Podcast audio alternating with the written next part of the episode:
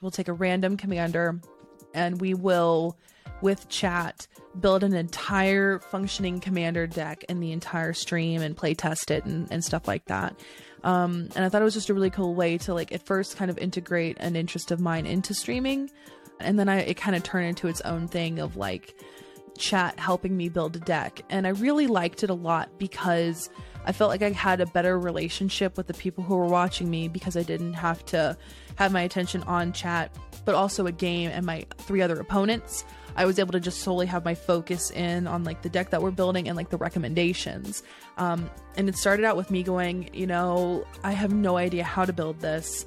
Um, so let's do it together. And then it kind of turned into this we're going to build this together flat out. Let's see what we can do and accomplish together as a group of like 30 some odd people. Focus on the feeling that you get when you make content. That was a big game changer for me because I did Arena and I was like, this is what I have to do to be a content creator. Because in my mind, I was like, this is what you do. In order for me to be successful, I have to stream Arena.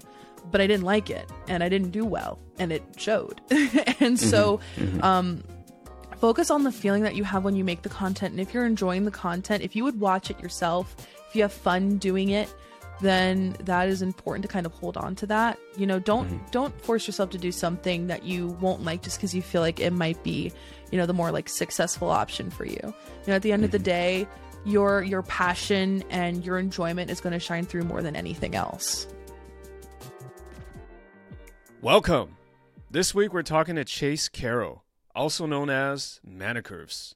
Chase is a trained psychologist and social worker as well as one of the most welcoming Magic content creators around.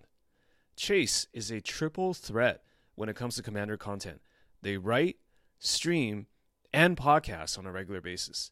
Chase is also known for pioneering the art of the collaborative, inclusive deck build.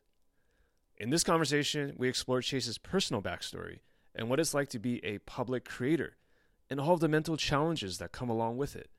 It's a wide ranging conversation Make sure you use the timestamps in the description to help you navigate to the topics that you are interested in.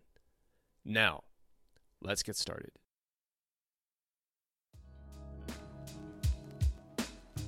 Thank you for tuning in to the audio version of Humans of Magic. This project is a labor of love, and I do it on a part time basis. I wanted to let you know about all the ways that you can support the project. Number one, tell a friend. If you like the content, please pass it on and let others know about the pod. I'm always looking for new listeners. Number two, subscribe to the Humans of Magic YouTube channel. The video version of the podcast is the best one because you can see my guests. You can see all their fun expressions, and it's awesome. Go to humansofmagic.com and find all my social links there, including YouTube. That's humansofmagic.com. Last but not least, I have a Humans of Magic Patreon at patreon.com slash humans of magic. Totally optional, but your direct support goes a super long way. Patrons will have access to my exclusive Discord chat and will have the ability to suggest future guests. If you like the sound of that, head on over to patreon.com slash humans of magic. Once again, thank you for being a fan and thanks for listening. Let's get to this week's episode.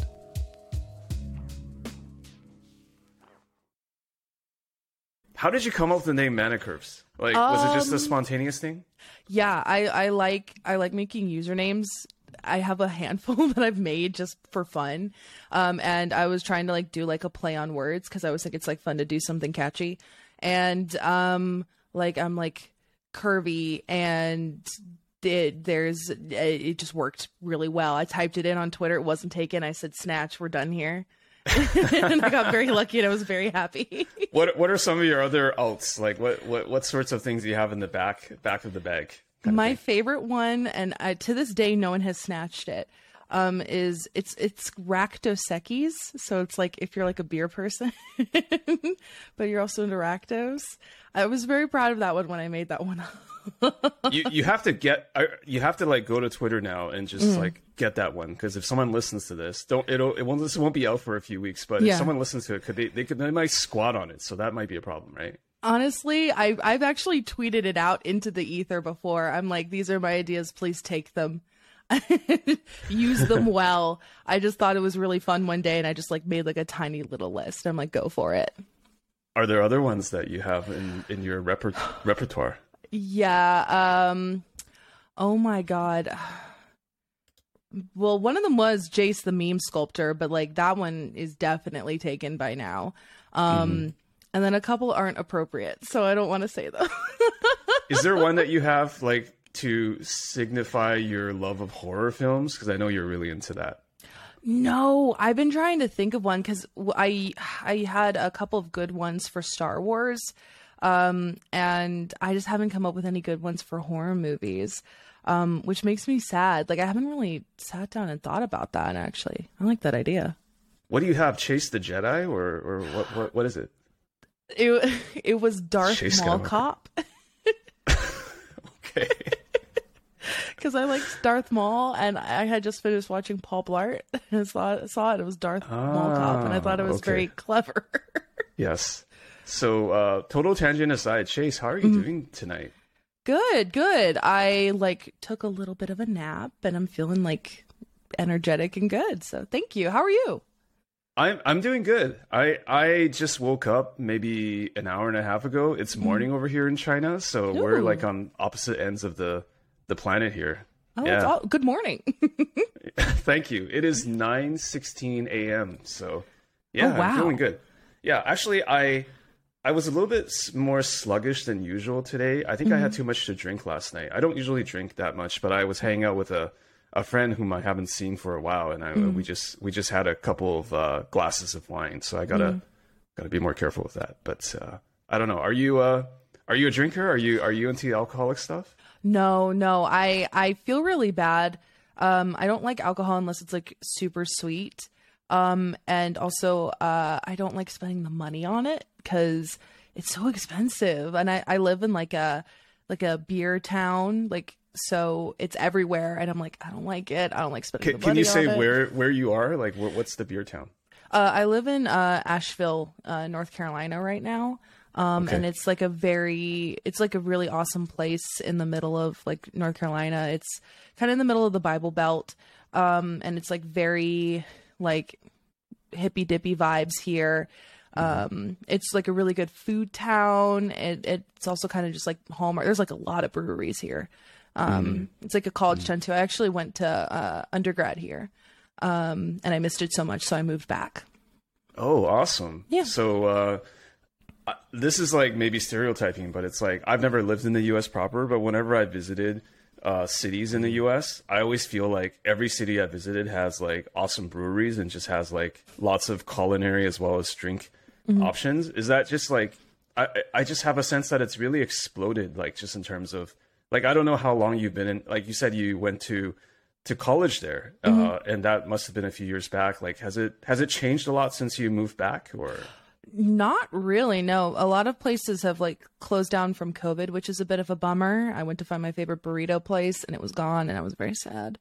Um, it's pretty much the same. Like this place is like very different from where I grew up because where I grew up is like conservative and you know it's slowly like opening up in terms of like bars and stuff there's no breweries there but where i live now tons of breweries it's always been that way so very much kind of like a, a college town.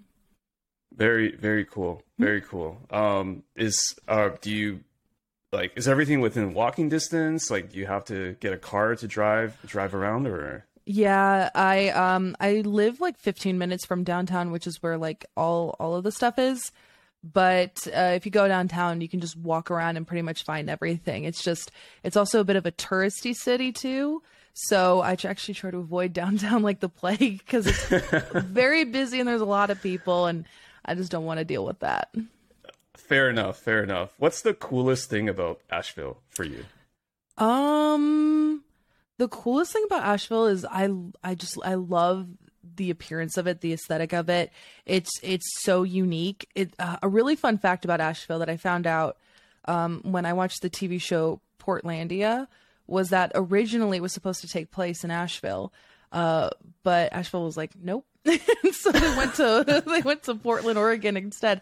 That's what I was told by a friend, and I thought that was really cool because I think it kind of captures the vibe of Asheville like super well.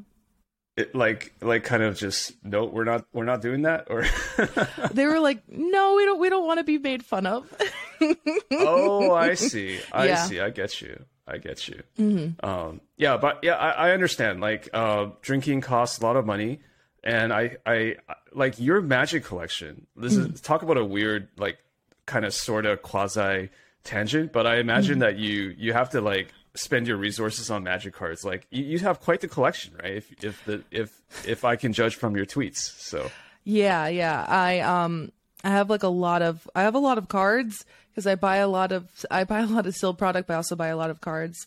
Um, I I have uh some sponsorships, so I get like a lot of like playmats and deck boxes and stuff, and um I have like just like a ton of like this is like half of it.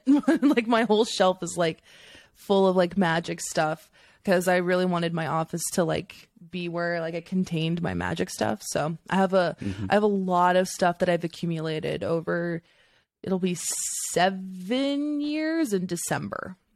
Do you mean 7 years as in that's uh, you've been playing or collecting magic for 7 years? Yes. Okay. Mm. So we got we got to get into that. How okay. how like what what how did you get involved with magic? Yeah. Um, so I was in college. It's very funny because I know the exact day too, because I posted it on Facebook. So like I know my magic anniversary like to the day. It was uh December 8th of uh 2015. and um my boyfriend at the time uh, was really into magic and i you know was like you know i want to have like a shared interest with my partner i want to show interest in something that he really loves so um I asked him to teach me how to play magic, and we uh, sat down on the the floor of uh, his college dorm, and he was like, "What color do you like?"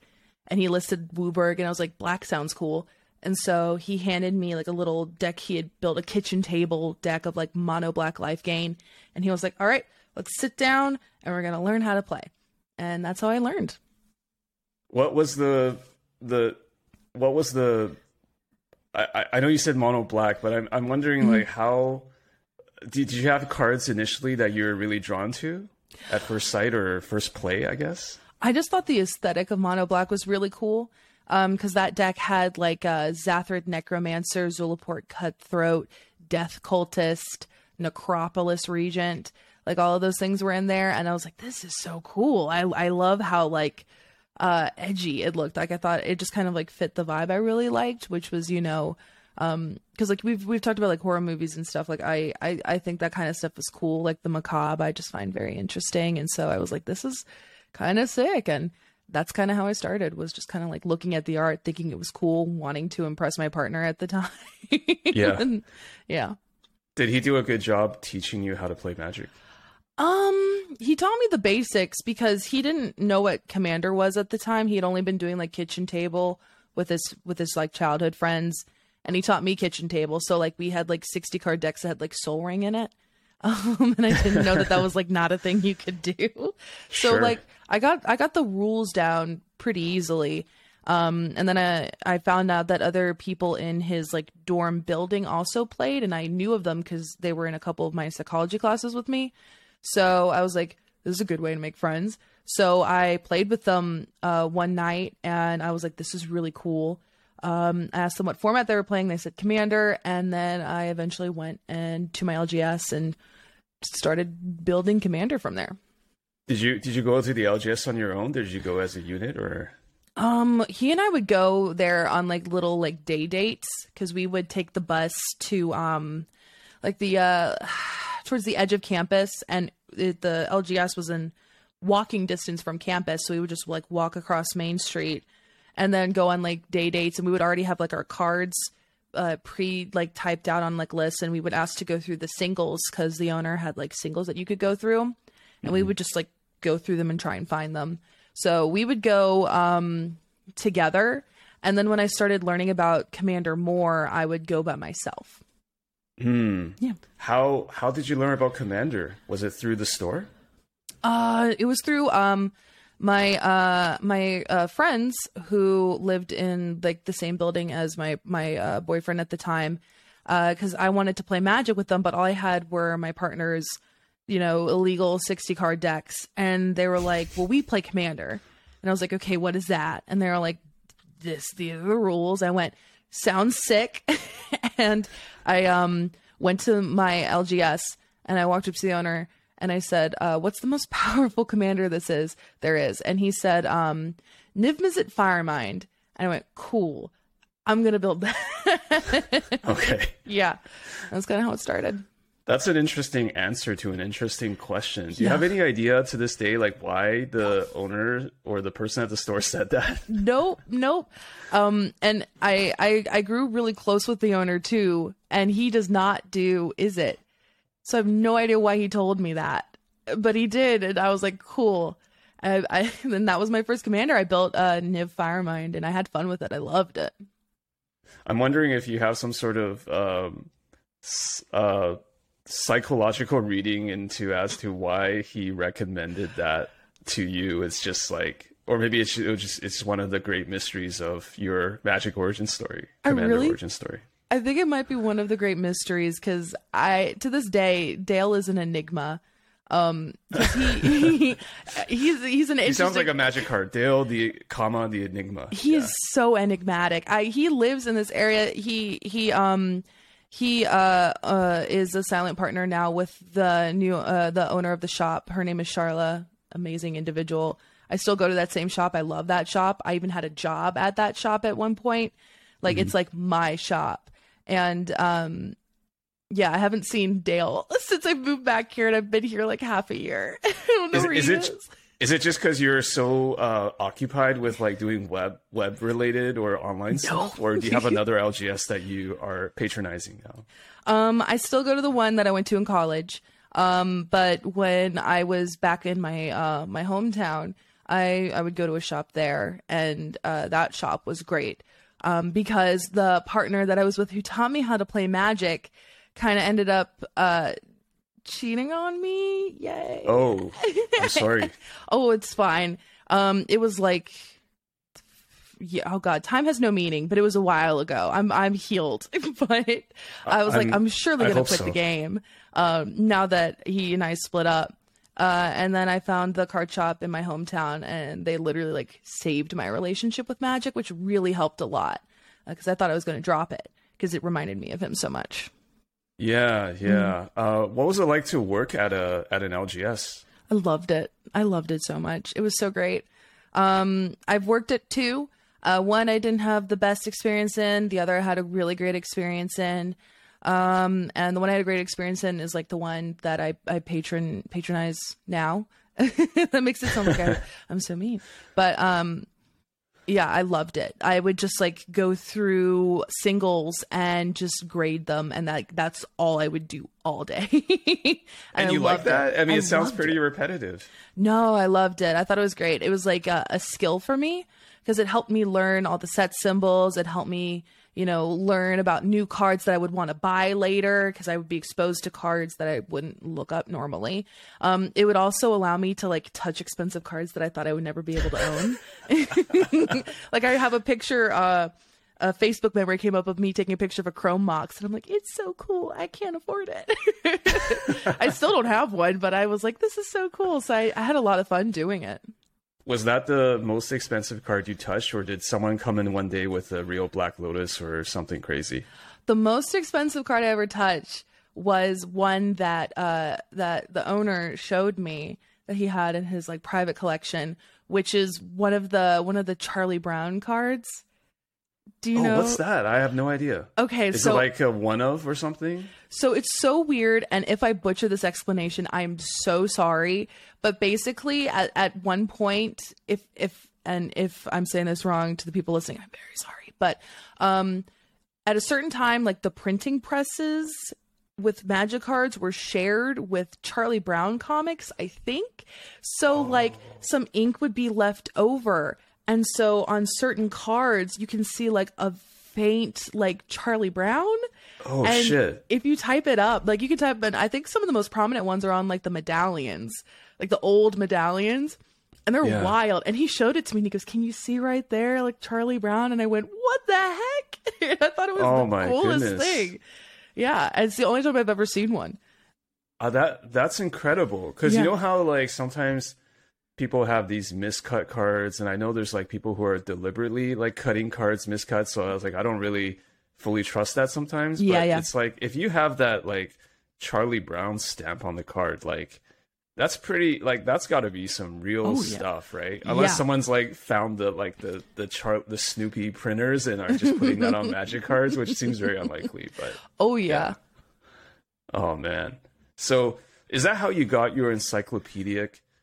Is that even a word or your encyclopedic would say. knowledge of magic cards? I talked to a few people and they're like, yeah, Chase is like, like, like they know a lot of magic cards. Was that was that like was that all in, in you all along? Or was that through working the LGS? Working through card shops, and also I I just I I don't have a photographic memory.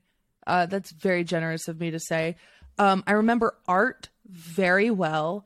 Um, and sometimes I remember um, it just kind of depends, but like I remember art very well. Um, I remember set symbols really great.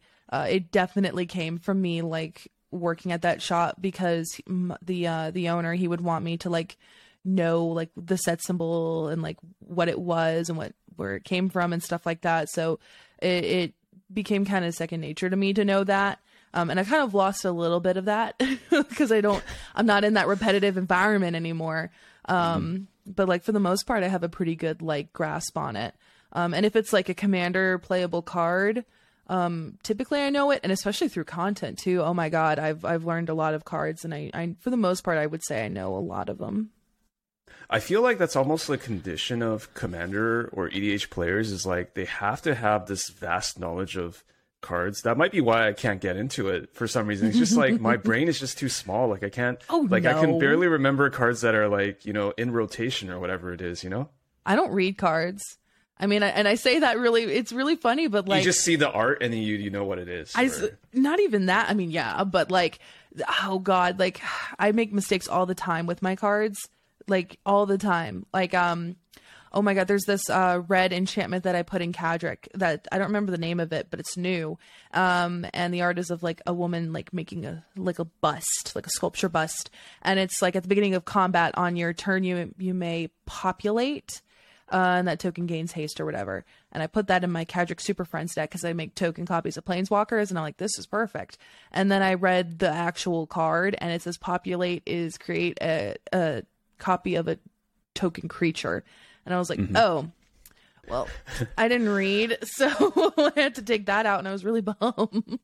How many times does it happen where you're you're playing the deck and you realize that it was just because you didn't un- fully understand what the card did? It's just mm-hmm. kind of in a maybe even in a kind of a a, a live recording situation or something. Has that ever happened, or do you test it pretty thoroughly? It, for the most part, what I, I deck build a lot of my streams now, and a lot of the decks that I've made have come from there now, which is actually really nice. So, um, typically, uh, chat catches it or I catch it, so it doesn't happen too often. But every now and then, I made a couple mistakes. My biggest mistake was before I even started making content, and it was before um, the the commander rule change about you know uh, commanders dying um they would like they wouldn't hit the graveyard and then go back to the command zone. They would just go back to the command zone. So i shilled out a lot of money on making this Kokusho deck. Um and then when i was like play testing it i was so excited. I was like he has to stay in the graveyard. I was so sad. I wasted so much money. And i was like i can't build this. So i tore it apart and i felt so bad. So it has happened to me at in a grand scale before but not too not too much now That's really neat. I mean, not not not not neat as in like good for you, but it's just it's just very unusual because like I, I I'm more on the constructed side, so I often I hear about people complaining about how you know this banning like invalidated my deck, but in this mm-hmm. case it was an actual rules change that invalidated your whole deck, which is mm-hmm. unfortunate. Yeah. Now now it matters. Now they can hit the yard and it's great because they go back to the command zone. But oh god, little college Chase was so sad because I had like spent the money on like the new Art Kokusho and it was like when he was really mm-hmm. expensive and I bought a magic deck box and yeah. it was very sad. Do you have any idea how much your Magic collection is worth? Like, if you, because you you you're an LGS or you were a former LGS employee, you must have some idea as to the kind of valuation of your. It's okay if you don't want to say, but No, I mean, I- it sounds pretty sizable to me. So. It's it's not that sizable. I I have a lot of like like bulk rares, uh, a lot of just like random singles, like uncommons and commons. If I see a promo I like, I buy it. Um, just because you know I like the art. Like there was a time where I bought there's like a bunch of like random dollar promos because I just thought the art was so sick. Um, I don't know the exact like value of it. It's it's enough that I when I told when I was uh talking to my mom, I was like, if anything ever happens to me, I'm like, don't give them away. I'm like, sell them. It's a nest egg for you. if something happens to me, please don't don't chuck it in the garbage. It's it's a good thing you started playing Magic later on in life because there's always these old stories about people who like used to play um, I don't know beta and then their parents threw out their cards because they were just sitting there in the attic. So Yeah, Yeah, my mom. yeah. My mom kept my old Yu-Gi-Oh collection. Uh, because she oh, you like, were a Yu-Gi-Oh player. not even a player. I was like seven and I watched the anime and I thought it was really cool. So she just, I just bought cards because I wanted to be like the anime. Oh, so you were just collecting, just just Oh, like yeah. you like the look of the cards. I was a child, a little, little child. Like I have the, it's still in my mom's attic. I need to go spelunking and find it. But I had the uh, original Duel Disk toy that you could like Mm. wear and everything. And I was, I was the coolest kid in kindergarten that day because I brought that in for show and tell. Everybody loved me. We got to go back into your your your your backstory a little bit. Like, Mm-hmm. so are you a North Carolina native? yes. Okay, Mm-hmm. okay. Um, oh, so you were uh, whereabouts? Like, it's just Asheville. Is that is that where you you grew up or? Uh no. So I grew up in a in a small small town. It was uh High Point, like itty bitty teeny tiny town. Um it's it's known as being like a furniture capital and when I say that people chuckle, but like it's like a dead town, but twice a year we get tons of people coming in because it's like a very big furniture city. Like there's like a, a gigantic uh, chest of drawers the size of a house just in the middle of a neighborhood. I wish that was a joke, but like it's just a giant chest of drawers. We're very furniture centric people. Um, but I grew up there, and then uh, when I went to college, I went to Asheville here, uh, and then uh, grad school. I went back home for grad school. And when I finished grad school, I moved back here. Excellent. Mm-hmm. Any idea why? Uh, you said High Point, right? Yeah. Is that the name? Yeah. What, why was it the furniture? Why was it so well known for furniture? Did, was there were there just a lot of furniture artisans, or like was there a lot of timber around to make furniture, or like natural materials? What was it? I have no idea. Honestly, I wish I was super. Just you grew up around it, so you're like, oh, it's it's You market. just take it for granted, like Yeah. that's what it is. yeah, honestly, it was. It's rough. Market is rough for everybody who lives there, but um, it's like the biggest like com, com commercial, I guess you could say, biggest commercial time of year for like High Point is like that's where like the money is is like furniture market. Yeah. So, what did you like to do as a kid other than uh, collecting Yu-Gi-Oh stuff?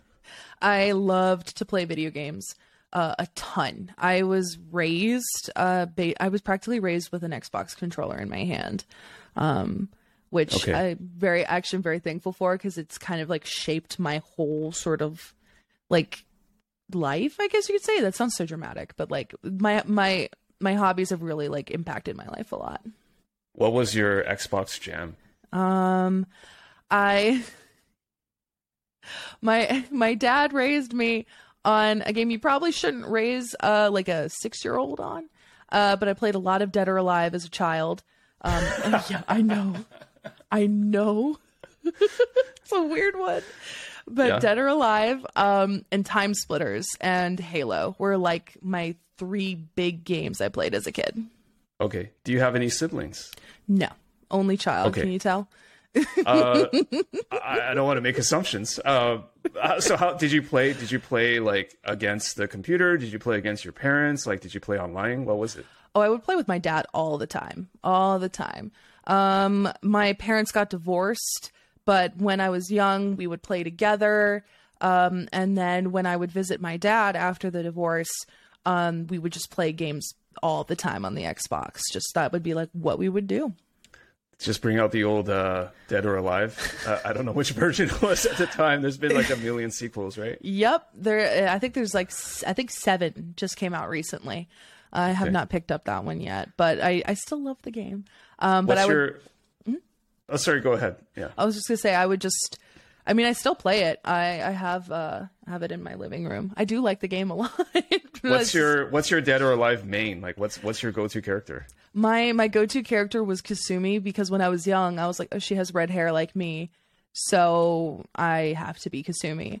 Um, and then in the DS version, which I also purchased, I would main uh, Alpha 152, which to be fair is a broken character, so it's kind of cheap. But mm. I was like, she's Kasumi, but blue and see through, so I have to play her. are you pretty? Are you pretty competitive with DOA? Like, are you are you like competing, or have you ever been in like tournaments, or or like I don't know. Mm-hmm.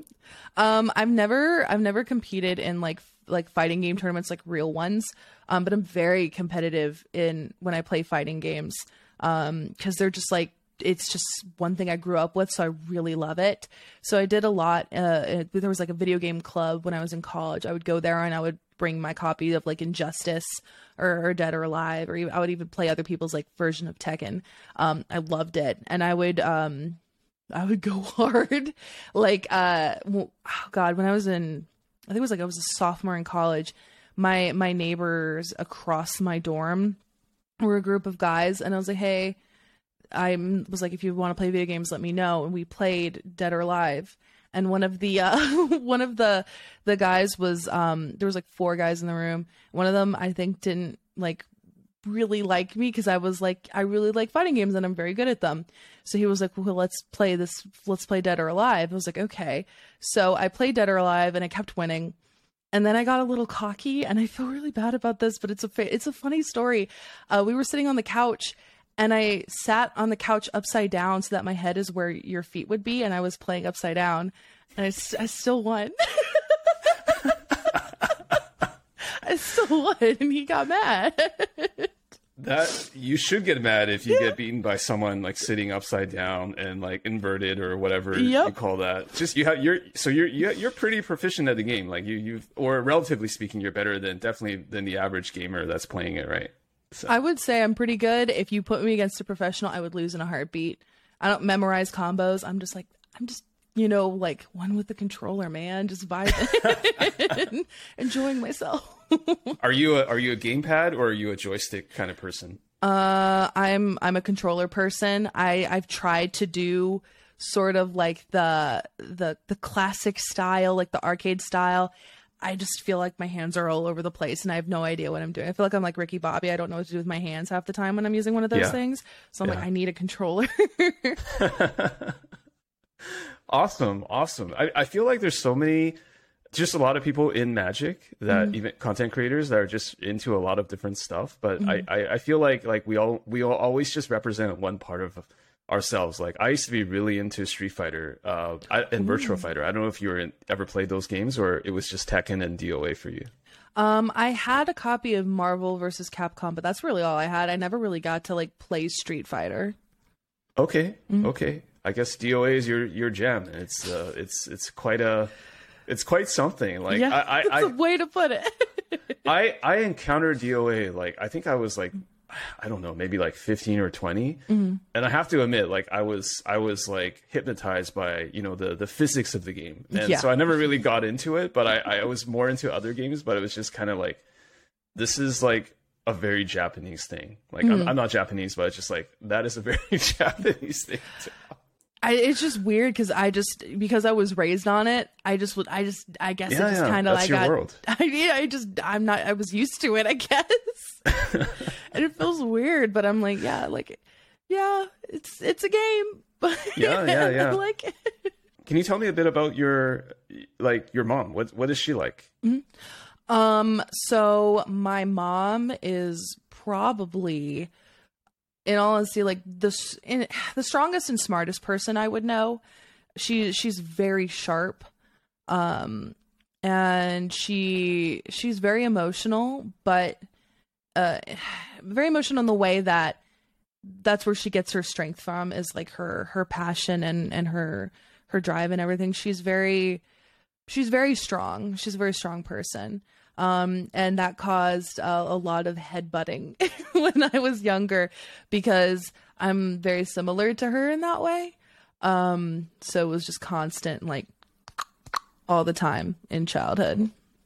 Right, right. Um, I, I think that's that's usually pretty common, like fighting with uh, parents and butting heads and things like that. So yeah, that's uh, hopefully you guys have a better or n- a less adversarial relationship Yeah. these days. Yeah, we do. Okay, okay. So from playing Magic, working in LGS, like what was the first foray you had into into actually uh, doing content publicly of some sort? the the first co- piece of content I ever made was um uh, an article series I did for I think it was Masters of Magic. Um, it was a website, and I had this idea. It was called Cabal Therapy, and it was where I wanted to marry the concept of magic and mental health together. Um, because at the time I was uh in grad school, um, uh, getting my uh, master's in social work and I was like, let's kind of combine both these things together, um, just to give it a try because I wanted to. Because all I had all I had been doing at that point was just like tweeting, um, and I wanted to like try something out. So I reached out to a couple people, and they got back to me, and I released like I think it was like four or five articles about magic and mental health. Mm. Okay, so this was like back in 2017, around then. Probably, probably, I would say 2017. I think it's hard to remember because the pandemic kind of messed up my mental timeline a little bit. Yeah. But it was in my first year of grad school, I would say. Okay. Mm. Okay. And how how what what was the so you did that series and what what what came out of that? Like what made you want to, you know, keep doing magic related stuff? I honestly, I really, I don't know why I kept doing it. I just really liked it. I thought it was fun. Um, I thought it was really cool to like talk to people about things I liked because at that point, I uh, was in a graduate graduate program and it was you had like no time to like do anything. So I had like no time to um make friends or anything and I had just split up with my partner so I had lost like that whole friend group and like dynamic there and I was really isolated. So I thought magic was like a really good way to kind of channel that. And I found my LGS and they were great. And I would go to like, I would go to a game night once a week, which was nice, but I still felt like I didn't really have that community.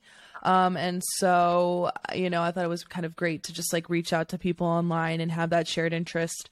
And I thought it'd be cool to just kind of keep talking about it. So I would write, I would tweet, and eventually I forayed into streaming. I have no idea why I did.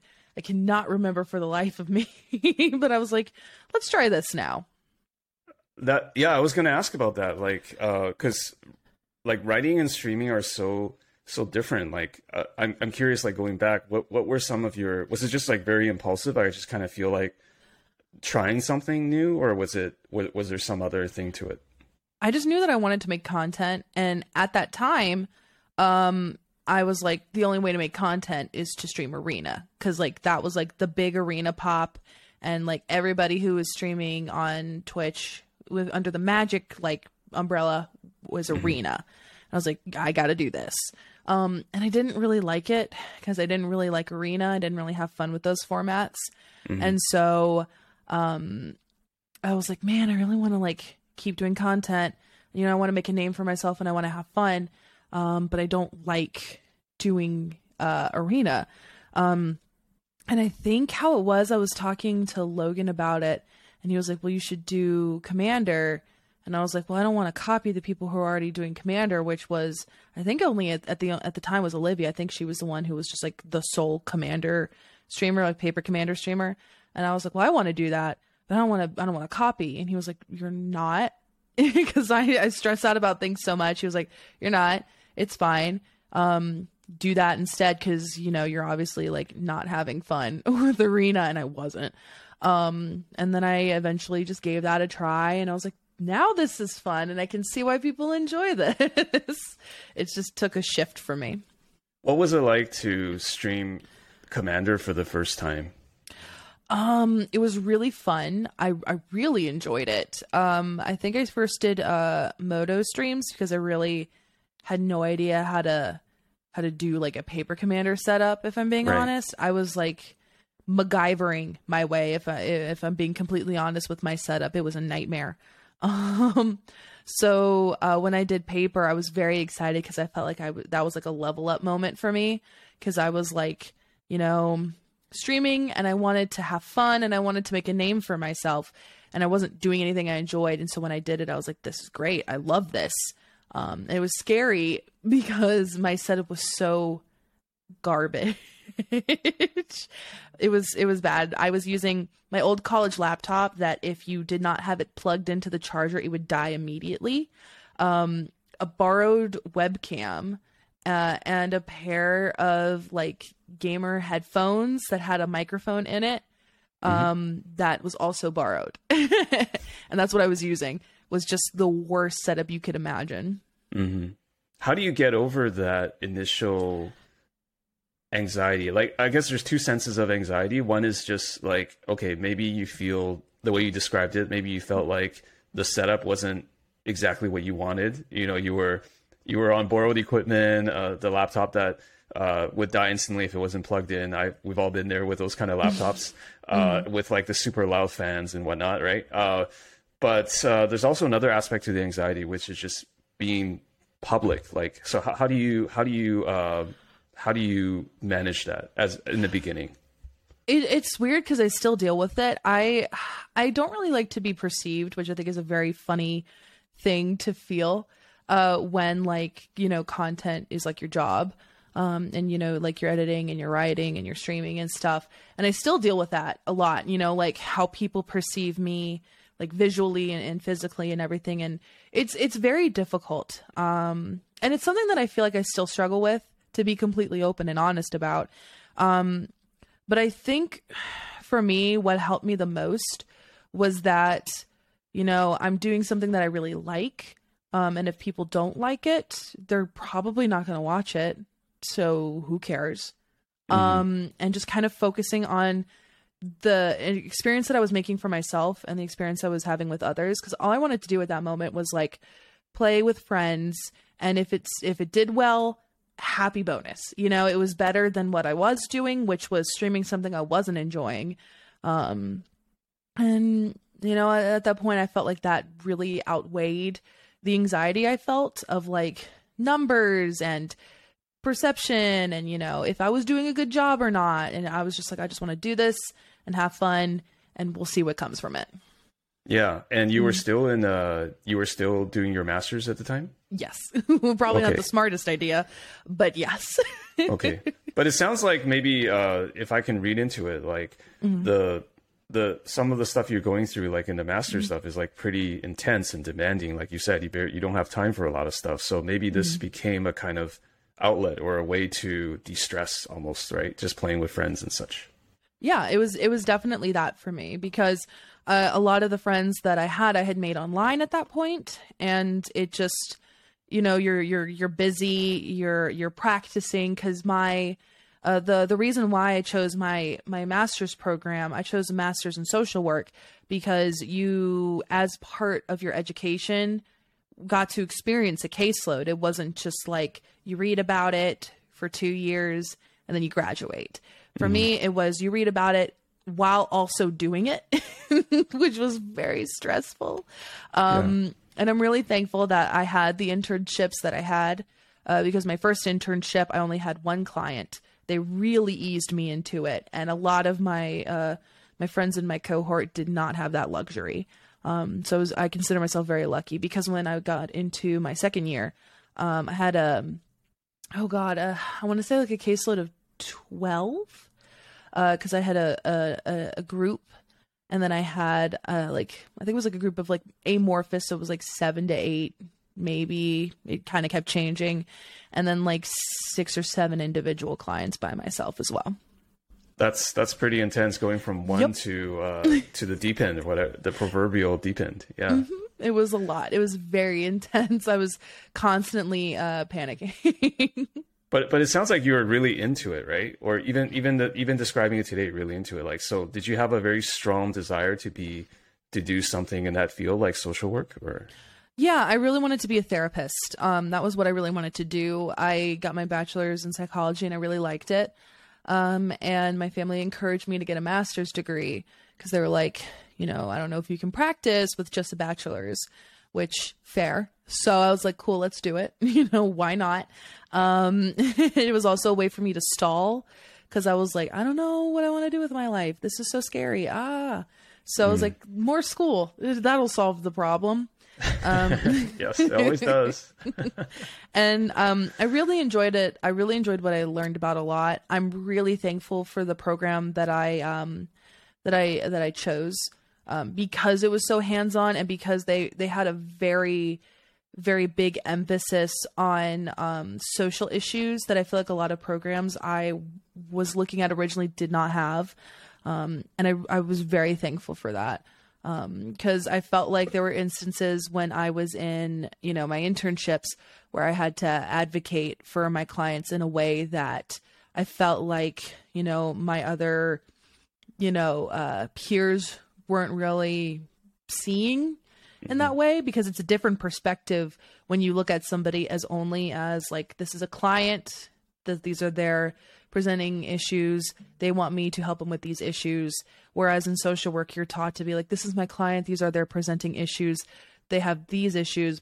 They also are having issues with employment and childcare and healthcare um, mm-hmm. access to services um, you know stuff like that. Like um a lot of the therapy I provided, I was really happy I was able to do it because it was free.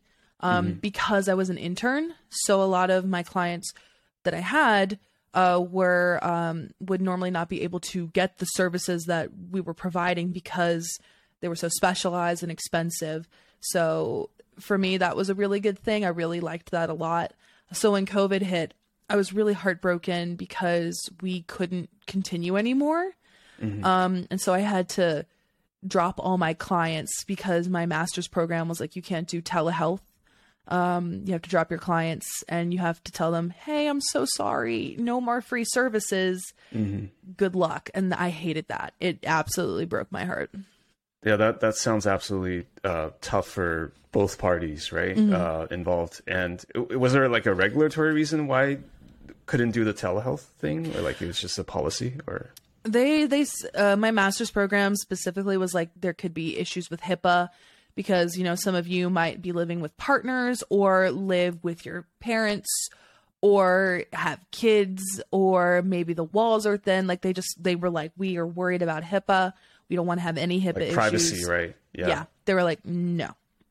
They just oh, shut it down which I get but yeah. heartbreaking. That's unfortunate. I feel like they almost need to develop technology to um, to mitigate that, like be able mm. to do it online and be like HIPAA certified or privacy certified, like that would be a big game changer, I think. Well, there there are ways to do telehealth because a lot of therapists are currently still doing telehealth. I think mm-hmm. it's just because it was a graduate program and they did not want to make the school liable for anything. Liability, sure. And they, yeah. I think they didn't even because at the time we did not know how long we were going to be in quarantine or anything. Like it was, everything was up in the air. So I think they just wanted to like be as safe as possible and just right. were like, you know what? We're done. Yeah. So a lot of our internship hours were cut super short, which was really disappointing. But mm-hmm. you know, I mean, at the end of the day, you want everybody to be safe and and comfortable, and you don't want to cause any issues or especially mm-hmm. any HIPAA violations. So I completely get it.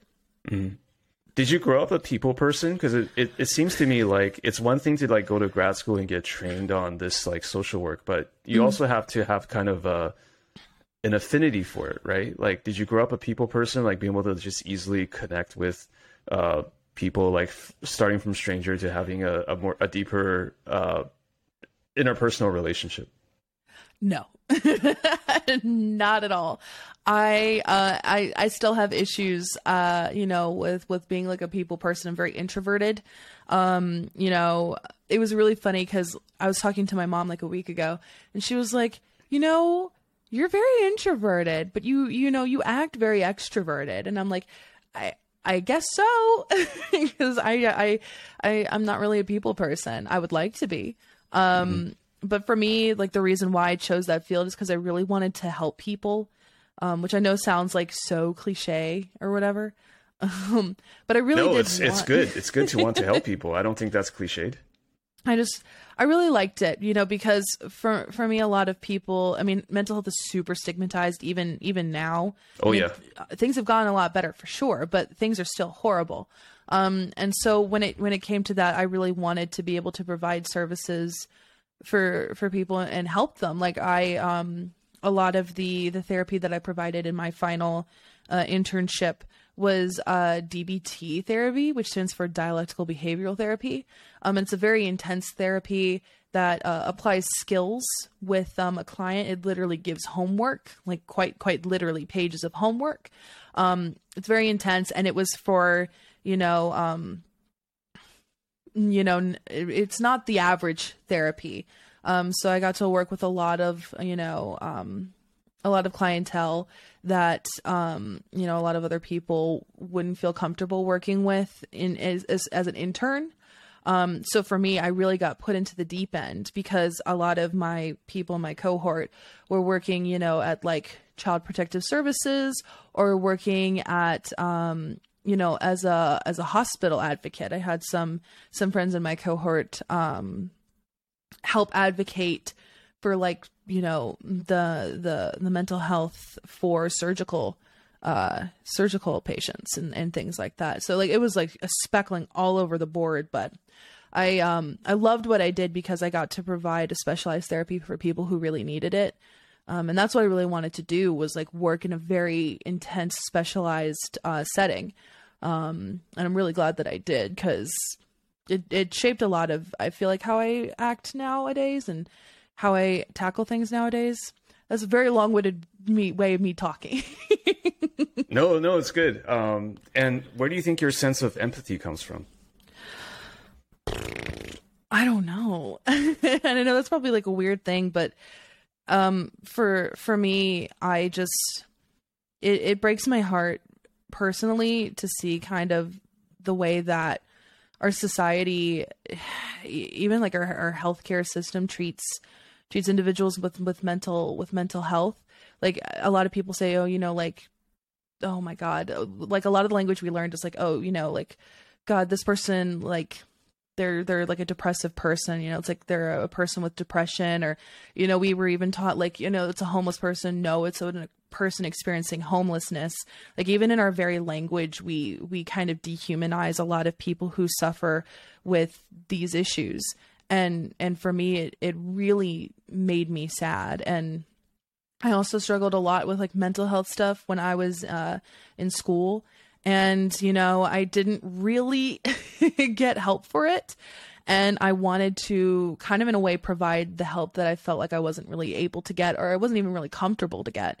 Um, and i feel like it's just kind of a culmination of a lot of those things. So when i say like i don't know it's like it's a lot of different stuff. It's you know um, my my desire to like my desire to help people my desire to help myself uh, my desire to have things be better. Because we we've come very far with our perception of of mental health um but at the same time it's still used in like Hollywood as like you know like a scary movie you know like oh this person has split personality disorder so you know they must be a serial killer or like we we we blame it on um violence that we see in the media you know they have mental health issues you know stuff like that.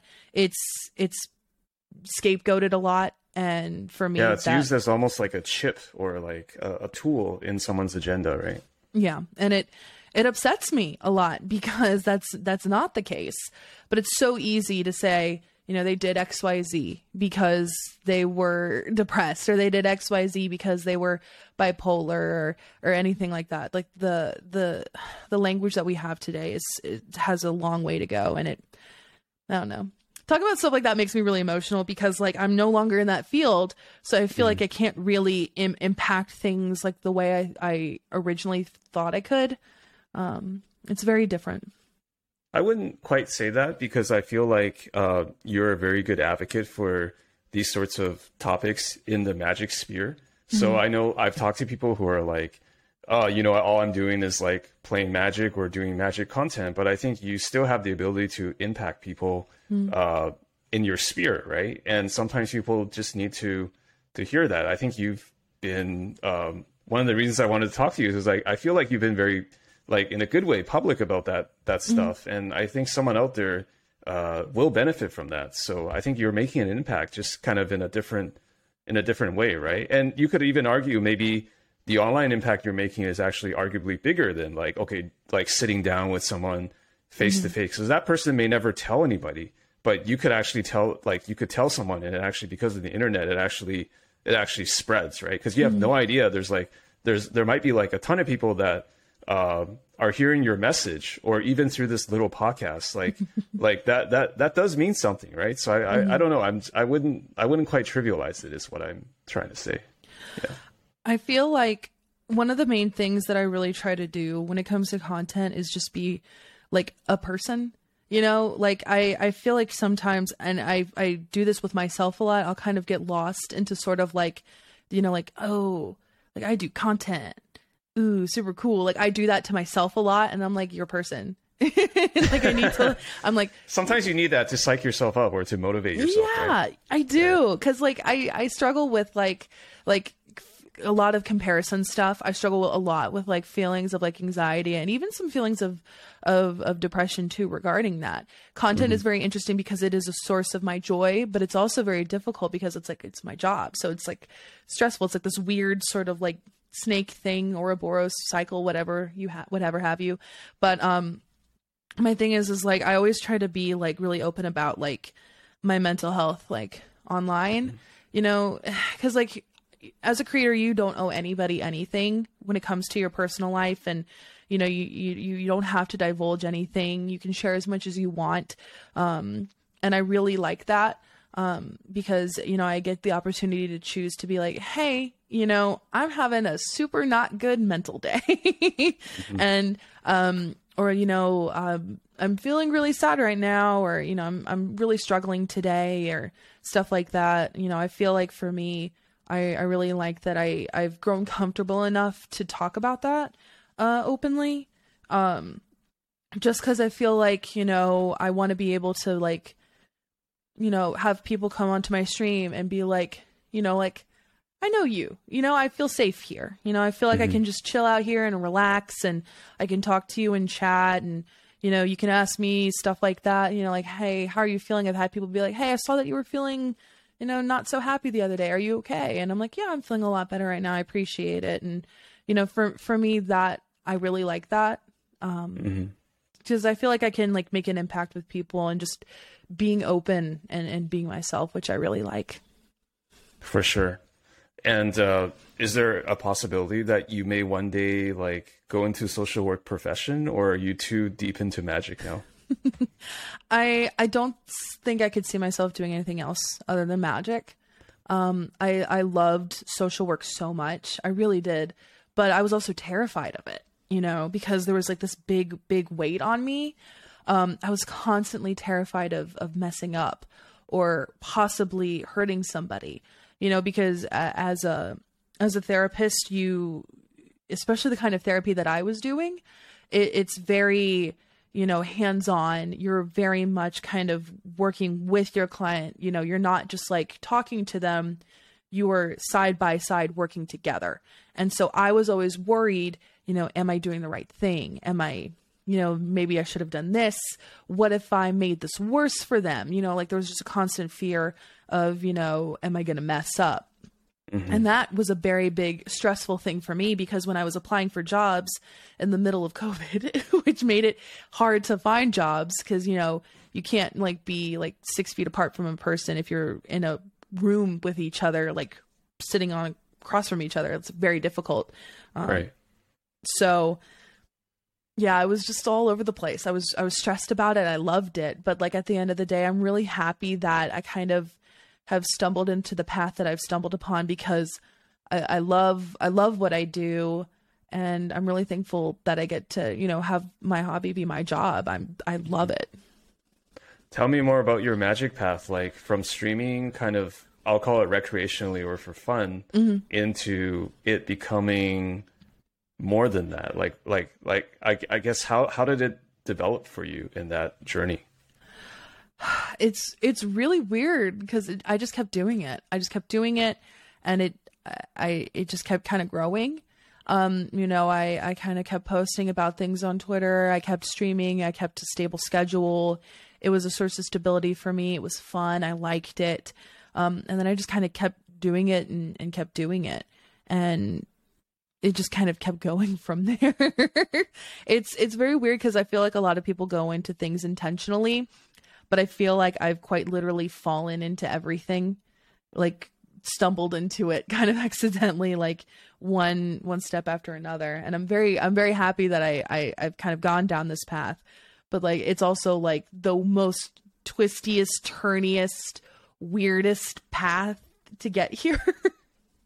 I I I'll have to I have to agree. Like so uh in in terms of the streaming like how often did you did you do it like the, like did you you said make it mm-hmm. regular like was it just like every weekday or was it every week or I would do it 3 times a week. I started out I think only doing 2. Um I did like two gameplay streams. I did um I did Wednesdays and Sundays at night. Mm-hmm. Um, and then I was like, how can I, you know, expand my content more than just like gameplay? Um, and I was like, let's try deck building. Um, it actually wasn't even my idea to begin with. My my friend Logan, I've mentioned him a million times. it was a really good sounding board for me in terms of like content. I was like, you know, I'm comparing myself to the people I don't really know what I want to do, and he's like, you like to deck build, you do it a lot, you should stream it. And I was like, no one wants to watch that.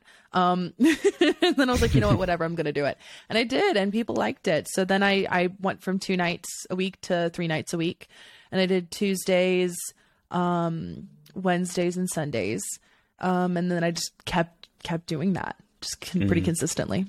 Mm-hmm. You got to tell me more about this collaborative deck building thing. Like, mm-hmm. what, what what's the whole um, angle behind it for those who may not know?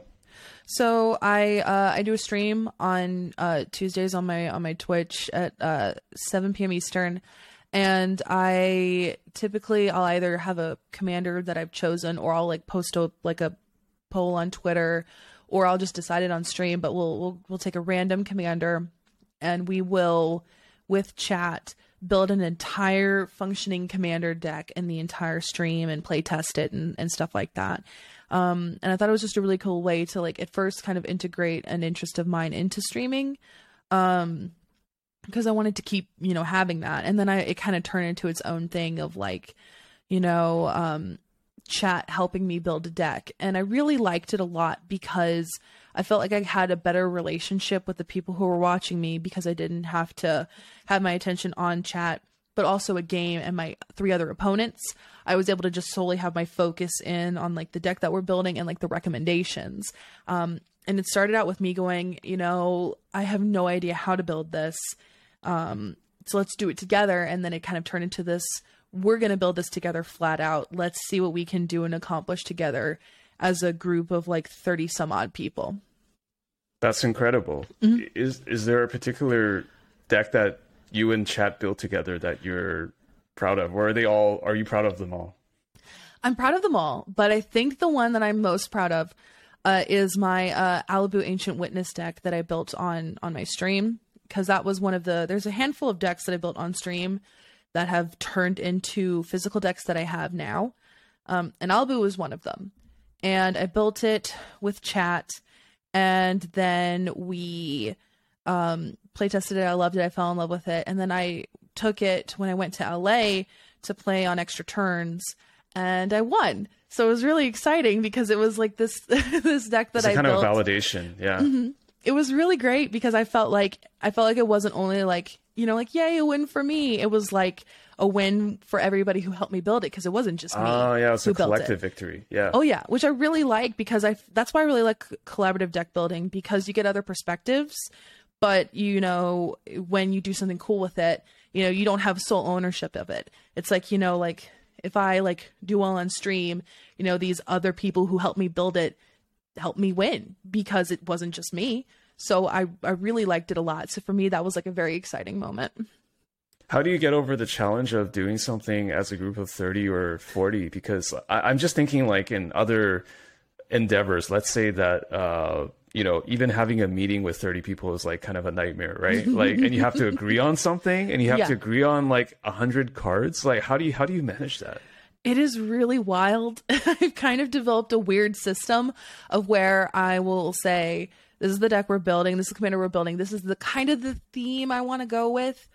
Drop drop cards in chat. And they just just start like they'll just drop card titles in chat and I'll add them all in or if I don't like the card, I feel like it doesn't really capture the theme, I'll kind of challenge people on it. But typically I will just put every single card that people put in chat Start by putting them all in. Uh, yeah. We'll put everything in there. narrow. Yep. Yeah. And then we narrow it down. We whittle it down. Typically, chat kind of tires themselves out at around 140 cards. That's including Okay. lands. Um, but I think I've had the most amount of cards was like 176. I think was the most cards we ever put in a, in a deck uh, before cuts. And the cutting process is quite tedious but um we'll just start by section by section i i um i deck build on moxfield and they have it like separated by section. So we'll just start at like the bottom and literally work our way up. And i'm like okay let's start with the highest mana value on here. Do you think it fits with our theme or our commander? Do you think this is too cute? Is this you know fitting with our budget? Stuff like that. Um and to always throw in like a little bit of like a wild card i get one veto per stream. So I I because I don't want it to be like my deck list that people help me make. I want it to be, you know, we all had a hand in it. But if there's one card that I really want to stay in there, I really want it to be in there, I get a veto, which means I can have it be in there regardless of what chat says. What was your, what was your veto card for, for that deck that you, you played? for that deck, honestly, I think if I'm thinking about Alibou, I think it was probably Mystic Forge. Um, because Mystic Forge was like a, a piece that I had at the time in my Emry deck. I had a mono blue Emry deck. Um, and it ga- got me a lot of value because I could just cast artifacts from the top of my library and just kind of thin out my deck a little bit. And it was a really good way to kind of facilitate card advantage in Boros because Alibou scries when you attack. So I would already know what would be on top. So I could be Exactly. like, okay, I see that I have uh, a Mystic Forge and like seven other cards. What I'll do is I will put, you know, I'll get, you know, it's like Sol Ring, Arcane Signet, Grafted Exoskeleton, or whatever, and like a Saheeli's Directive. Okay, I'm like, let's put Saheeli's Directive on top of all of that so that I can cast the Saheeli's Directive and get all of the artifacts that I had stacked there through my scry and stuff like that. And like Mystic Forge is really helpful because you kind of get to see what's coming next if you don't have Alibou out um, or if you already know what's there, you can cast it and kind of stack your deck, so to speak. And I really liked that. Um, and I think that was my my veto. Um, either that or grafted exoskeleton. Um, because chat was like, we don't know if we're going to be able to achieve this, you know, this like infect win. Um, but I know that we ended up keeping it in there. I think my veto was for Mystic Forge though. Okay. Do you have to have a rule zero conversation with chat to figure out like what is the appropriate power level of the deck, or is that like how does that work? So I feel like the power level kind of shapes itself um, in a weird sort of way, but we definitely do have our rule zero conversations in a different way. So like I'll either go in with a theme or I'll go in with a commander I like, and then chat will be like, okay, what are what's our theme, or you know like how bad do you want to stick to the theme? And typically we kind of price ourselves out of power levels. I would say, you know, um, in the very very very beginning of me doing the stream, I was like, I refuse to run fetches um like that was like a big thing for me i was like i don't want to run fetches because you know i couldn't afford fetches at the time um so i was like no um and i really wanted to keep it affordable and i've noticed that my deck look prices have gone up but uh, I typically try to avoid like crazy combos if I can. So like I recently built Kadric and I didn't want to do like an infinite combo with like Cloudstone Curio and like um Planebound Accomplice. I was like, I don't want to do this. Um I don't want to run duels because I only own one duel. like I'm like I don't want to run duels. Um yeah. and I I try every now and then to like do budget streams too um, to challenge myself because I have gotten so expensive with my decks that they kind of have put themselves into their own power level. Because mm-hmm. I'm like, okay, you know, we got to have like, you know, obviously like Sol Ring and stuff, but like let's put in like the triomes and the shocks and you know these expensive lands and mm-hmm. stuff like that. So we definitely have our own version of a rule zero conversation in terms of like theme, cost, legality because sometimes I brew illegal decks. It's just kind of all over the place. Mm-hmm. Mm-hmm. I know in the past you've given advice or through your articles you've said, you know, just the biggest thing to building content or starting is just to do it or to start mm-hmm. doing it. Like, are there thing are there other things that you might tell first time content creators who maybe want to do streaming or do something commander related? My my biggest piece of advice is one that I struggle to follow myself, so a grain of salt. But like besides just do it, you know, don't don't really worry or focus on the number. Focus on the feeling that you get when you make content. That was a big game changer for me because I did arena and I was like, this is what I have to do to be a content creator. Because in my mind, I was like, this is what you do. There's so many people, you know, uh, successfully streaming arena. In order for me to be successful, I have to stream arena. But I didn't like it and I didn't do well and it showed. and so mm-hmm, mm-hmm. um focus on the feeling that you have when you make the content and if you're enjoying the content, if you would watch it yourself, if you have fun doing it, then that is important to kind of hold on to that. You know, don't mm-hmm. don't force yourself to do something that you won't like just because you feel like it might be, you know, the more like successful option for you. You know, at the end mm-hmm. of the mm-hmm. day, your your passion and your enjoyment is going to shine through more than anything else. Right. Mm-hmm. Right from a from a kind of logistics perspective, there's now so many different social platforms, right? You've got mm-hmm. TikTok, YouTube, Twitch, uh, Instagram, like various different things. Like, mm-hmm. how do you look at that uh, spectrum and how how like where to play in as a as a creator? It's so weird because um I feel like it's so weird that Twitter is like the social media site when it comes to like magic content, it is wild to me that that is the case. I don't get it, but like I do it. Um and I I that's one thing that's very weird to me and like Twitter is definitely the thing. Um I've seen some people talk about streaming on YouTube. Um I tried it once and it really wasn't user friendly for me, so I just decided to keep going on Twitch. I really like Twitch for streaming. Um mm-hmm but in terms of other social media, like I consider in terms of like content for me, like Twitch and Twitter, because I know that, you know, um, TikTok is very interesting with its algorithms because I've taken like a look at the algorithms and I don't really want to do short form content. So I, I like tried it a couple times. I'm like, this doesn't really feel right for me. And if it feels right for you, dope, do it. You know, mm-hmm. like always like do what feels right. And it didn't feel right to me because, uh, TikTok is interesting that it constantly throws new people at you um, mm-hmm. Because of the way the algorithm is in the for you pages, which is super interesting. But getting a, a return on that, like um, people who will check your profile and like look for new videos, is is not going to be as likely as if you were on YouTube, which I think is very interesting. Um because i've talked to a couple friends about this. I have one friend right now who actually was like this is very interesting you know like my content on tiktok versus my content on youtube. The return is interesting. So instagram eon above me. I just use instagram oh, really? for my personal self. Yeah, yeah. i don't i don't use instagram for content. I think at one point i tried to um and i i didn't like it so i like literally like nuked my my instagram and restarted it and i'm like this is just gonna be personal stuff. And if mm. people like it cool.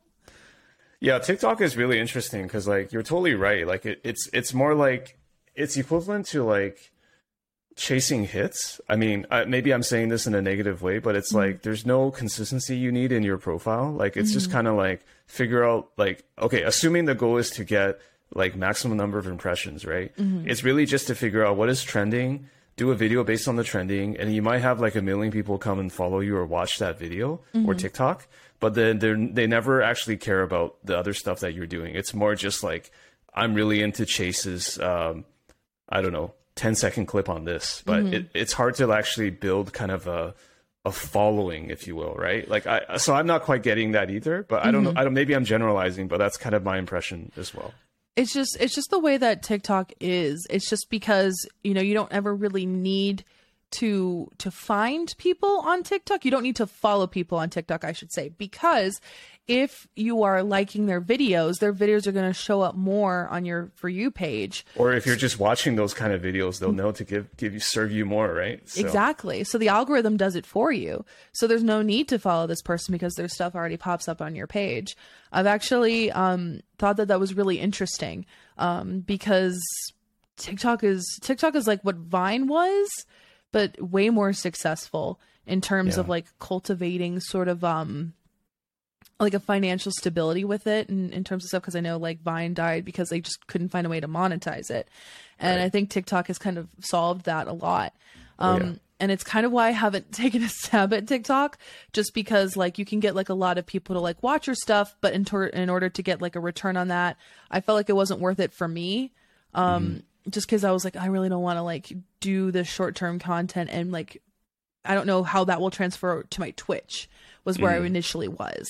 Um, so I was like, I don't know if I can do that. So like I've just been kind of using TikTok to just do random stuff. I mostly use it to just watch videos, but I know it's definitely um, an interesting beast of a social media site that I just haven't tackled and I don't know if I'm going to.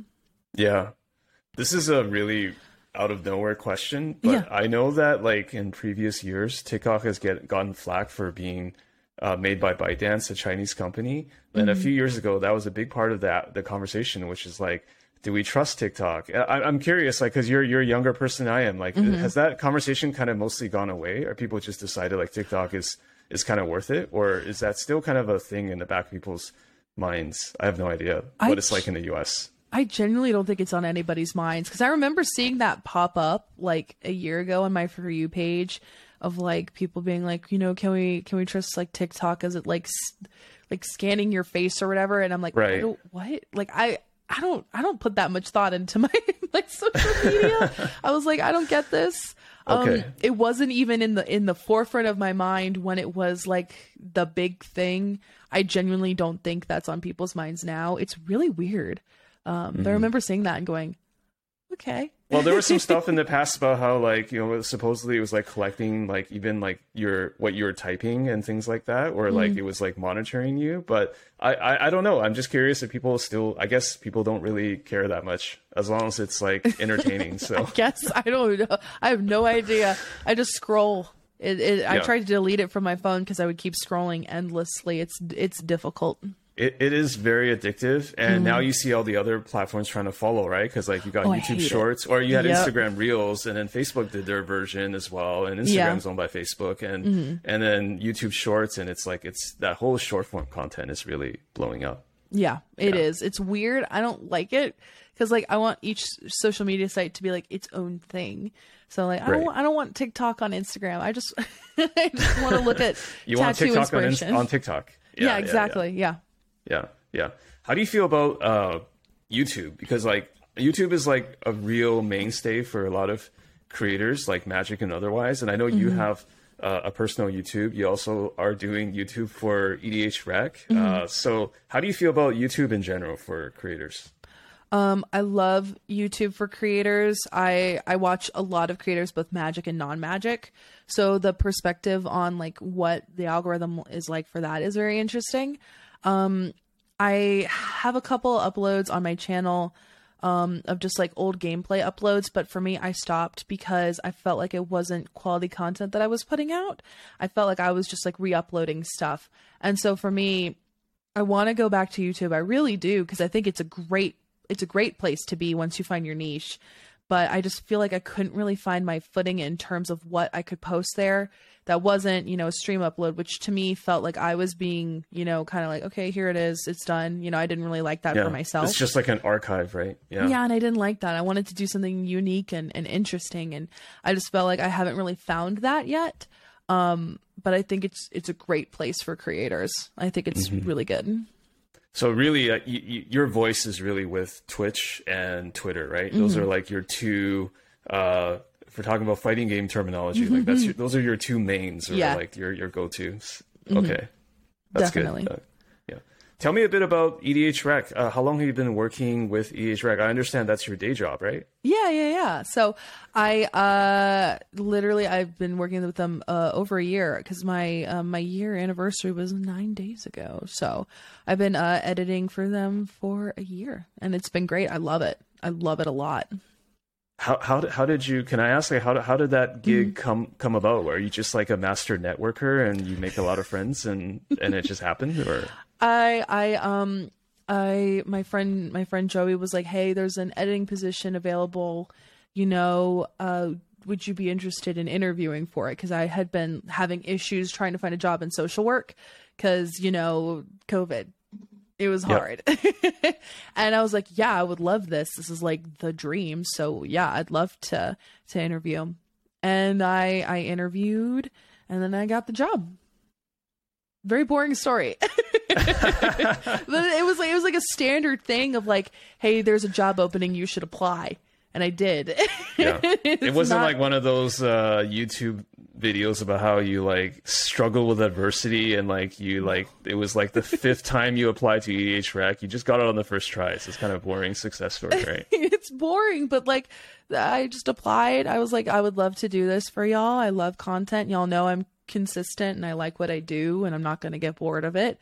Um and you know, I'd love to flesh out my own um editing skills and, and be a better editor. Um they're like, cool.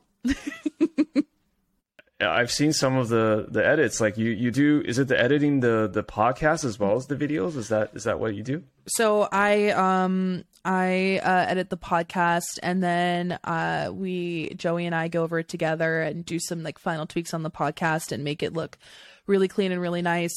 Uh Joey uh you know edits Joey is amazing. Like from just does everything for like the upping the average videos. Like that is that is all Joey from like round up everything. It's it's very impressive because Joey just like pumps it out and he's like, it's and I'm watching. I'm like, this is really clean.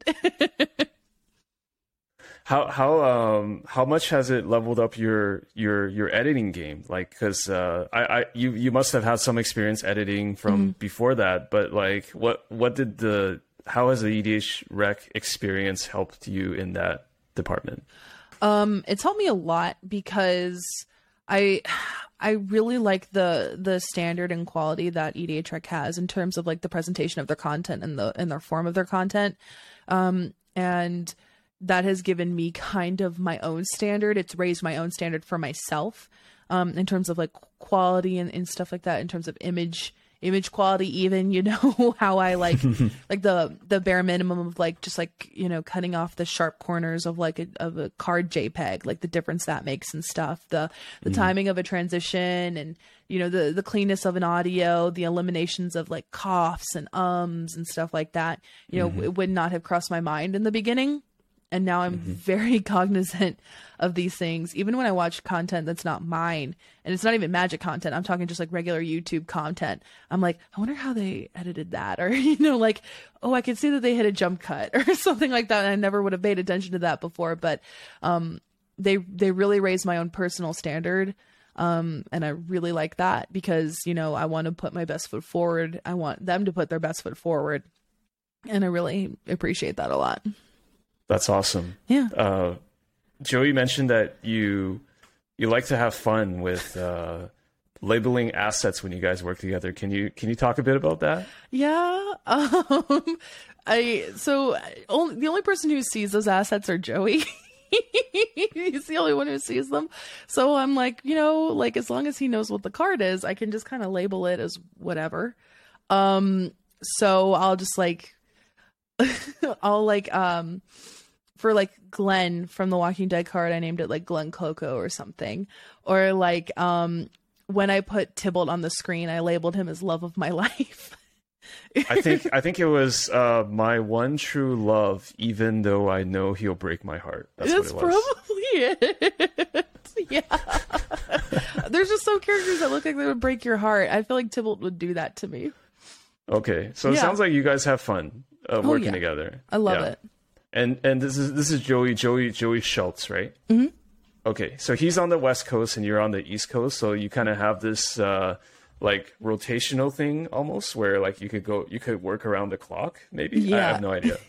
It's it's very weird uh, because all my coworkers are spread across the country, so it's like you know, kind of like do your own thing uh, in terms of that, and I really like it because you know I'm a nocturnal person by nature, so I'm up really late at night, um, and and Joey's on the West Coast, so if it's like oh my god like 3 a.m i'll be up at 3 a.m and i'm like okay i can i can discord message joey and i know it's midnight. He'll probably still be up or something or something like that. So um, it's a very interesting because you know it's very weird to explain to my family like my very weird work schedule. Um, Right. yeah but I, I mean i love it and I, I love you know having like the work friends that i have Tell me about what it was like to spend a few weeks in LA with the Command Zone folks. I understand that Mm-hmm. Joey and you went over there to do some to get trained. I think it was. Yeah, yeah. So originally, the Command Zone was editing uh, the EDHRECast, um, and I got hired on so that I could, you know, kind of take over the bulk of the editing for it.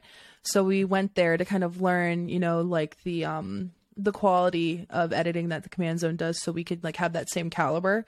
Um, and it was a lot. It was intense, but in the best of ways. Um, I loved it because I was like, you know, like I really wanted to learn how to edit really quality content, and I was like, you know, I'm learning from the best, so this is perfect.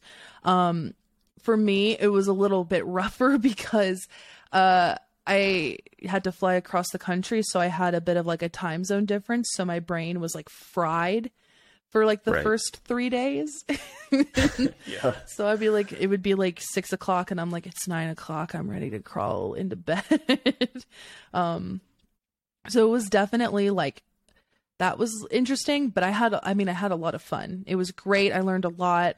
I loved all of the people there. I loved working with all the people there. Everybody was so nice and really helpful, and uh, you know, you know, I felt really comfortable asking questions and, you know, even questions that I felt like might be stupid. They're like, yeah, no, there's no stupid questions, you know, because they, they really wanted uh, us to succeed and be able to, like, you know, take over and, like, keep doing high quality stuff. And so I, it was awesome. So can I can I ask? So like uh, EDH Rec and Command Zone have always had this kind of business relationship. Like even before you joined, is that the idea? Or Um, I know that originally what was supposed to happen was, uh, oh gosh, uh, I don't know much about this because it was before me. Um, but I know that like the command zone was like, um, hired to, uh, edit the podcast and then Joey was going to, uh, you know, go to LA and learn how to edit and then edit it. Um, but then, you know, COVID hit, so then he couldn't go to LA. Oh. yeah, and so he couldn't go. And then, um, you know, Joey started doing like higher quality content with like upping the average and and you know like the stream and everything. And um, they were like, "You, we should get another editor." And then I got picked up. And then Right. it finally was okay to fly. and then we went to LA. ah, okay. So it was kind of postponed for a while, and then but then it worked out because you joined the team, and it, then it made sense to Yeah. to do the trip. Got it. Got it. And uh, what what what is what is the Command Zone HQ like? Is it just like some massive studio with like like I don't know like an army of people in it? Like because the production quality is so good with whatever they do, right? it's just it's just like a really it's like a really busy place just a bunch of people. I don't know how much I could say about it truthfully. Sure, yeah, I'm sorry So I don't know. I don't know though. so yeah, yeah. like, um, um, but I just know that it was Keep just it vague. yeah it's just it was really busy it was really awesome there were a lot of amazing people there you can tell that you know it's their passion you can tell that they want to deliver like you know the standard of like content so it was it was really awesome to kind of see and experience that Yeah, yeah, yeah. Uh, what was it like? I have to admit, like, mm-hmm. I, I feel like Josh, Josh mm-hmm. Lee Kwai is like one of my heroes. Like, mm-hmm. I don't, I'm not even a huge commander guy, but I just feel like there's something about what Josh and Jimmy, like, what they do that's like really extraordinary just in terms of like doing the whole production thing and like having show business backgrounds. Like, I, I'm curious what it was like to, did you have any interactions with, with Josh or, or, or, or Jimmy and like just, or was it just kind of like, hi, you know, like, cause I'm sure they have a lot going on. So, Yeah, we interacted with Josh a lot. Josh was very lovely, very awesome, very nice. Uh, I was scared out of my mind because I was like, you know, like absolutely stressed. But um, you know, like that anxiety immediately, you know, went away when I was like, oh, these are people. and I was like, cool. And I felt a lot more comfortable, and everyone was just super chill and super amazing.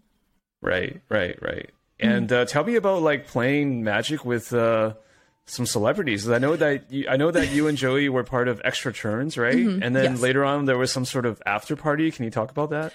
it was it was just very weird because we finished filming extra turns and um literally we just got approached and they're like hey do you want to play magic with post malone later and we're like what and they were like yeah In the history of the the world, I'm curious if anyone has ever said no. Like, I don't want to play Magic with Post Malone. I don't know. All I know is that I was just like, yeah, sure. Why wouldn't yeah, I? I think so. so It doesn't matter how tired you are; you probably would still say yes. So. Oh my god, we were very tired because I was still jet lagged. Um and I was like I'm exhausted, but I like wanted to do this. So we played Magic with Post Malone until like I'm being very serious, I think like 3 or 4 a.m. maybe. I like it was like all night. just just don't stop. Just keep it going. And I remember looking at Joey and being like, I'm ready to go home. I'm so tired. It was like at like 2 a.m. And he was like, No, I want to keep playing. And I'm like, Okay, we'll keep playing. like, I was like, I'm not going to like leave because I want to keep doing this. It was Right. a lot of fun.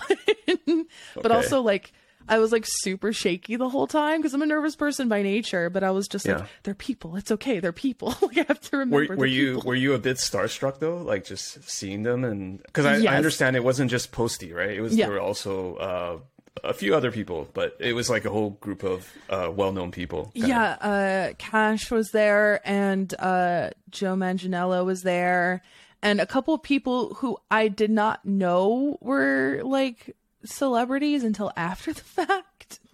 So that was interesting. It's LA, man. Like every every other person's a celebrity, probably. yeah, right? I'm like, why Yeah. are they? I was like, whoa, there's just like a kind of cool people there, and then I was like, oh.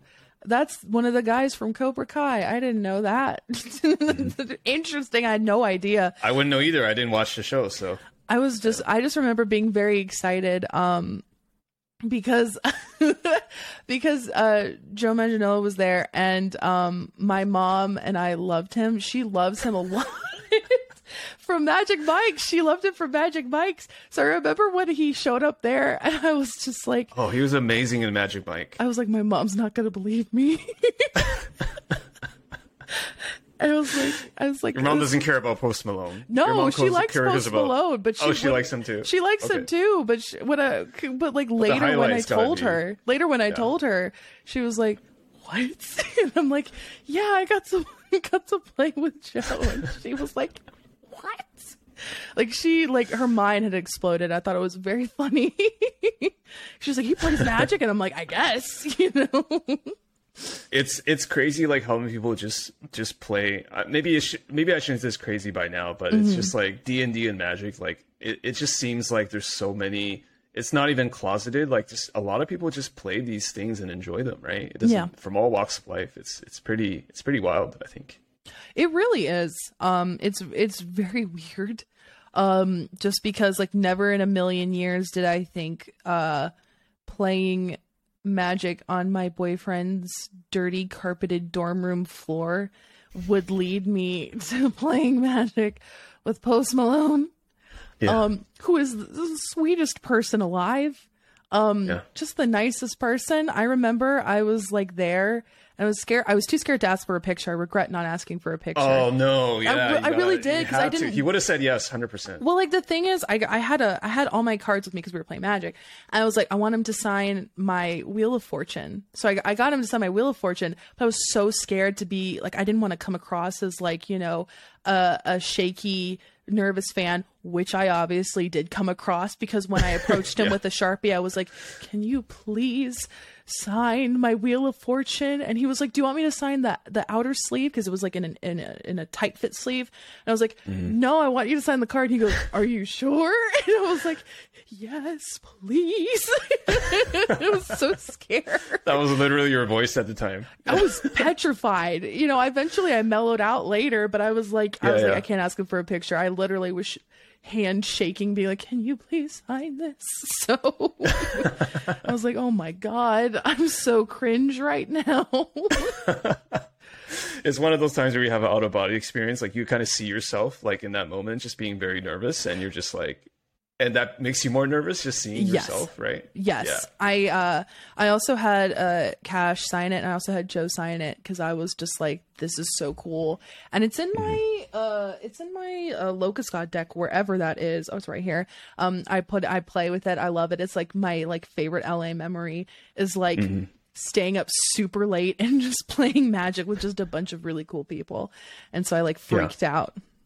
So I've heard that uh, you know Cash and Post Malone can be pretty competitive. Like, was Mm-hmm. the testosterone just like flowing when when they were playing you playing Magic together, or what? Every, I, ever- everybody was really competitive. Um, I got my ass handed to me by Post Malone. I did not win a single game against that man. Yeah, I, I got to see his decks, and I'm like, oh my god, it's so expensive. Um, Like they're all like foiled, blinged out, right? Or oh my god, yeah, I remember. two hundred percent. Yeah, I like he let me look through his deck, and I'm like, this is like, this is like This costs more than my house. yes, literally. I'm like calculating in my head, and I'm like, oh my god, like it was a lot. Yeah. Um, but like obviously, because you know, like if you have it, He sold a lot of records. Yeah, do it. I do it. Um, but like you know, they're they're very competitive. They were very competitive. They were super awesome to play against. Um, I like, I I beat I beat Cash, but I didn't win the game because I like I like destroyed one of his creatures and it like nuked his whole plan. I remember. Um, Mm-hmm. but I was like, okay, cool. I'm gonna like try and beat like Joe and Post Malone because I got into a pod with all three of them. Did not win because Yeah. Post Malone kept winning because he's very good at magic. Okay. He's good at magic. He he knows what's up. Yeah, Oh, he- yeah. Mm-hmm. He, definitely carries himself uh, fully with the magic stuff. Yeah, that's that's that's great. And did you have a chance to see the rest of LA, like outside uh, the Command Zone studio or the the place? Like, did you did you was it was it like have you been to LA a couple times? Is that your first time or? That that was my first time going. Um, LA is huge, and we, Joey and I got the opportunity to like do a couple of things on the weekends, but we were like largely like working.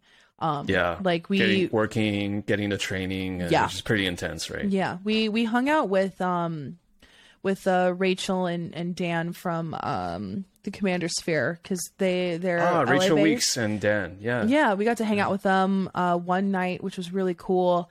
Um and we also got to record um with um you know like I hate your deck, you know. Yeah. And that, Yeah. you know, is our That, episode. that yeah. turned out to be something. Yeah. Yeah. Yeah. and that was you know that was like what we did because like i i filmed there and then we hung out with like rachel and dan and then we also um got to hang out with like um like olivia and joe uh joe johnson who's a delightful and lovely individual love olivia love joe um if you can actually if you go on uh his youtube channel tabletop jocks because i wasn't supposed to record um and and joey wasn't supposed to record we were like hey just they were like hey come on by um Yeah. and you could just see joey and i in the in the background Oh, okay. Yeah. like- yeah. Because yeah.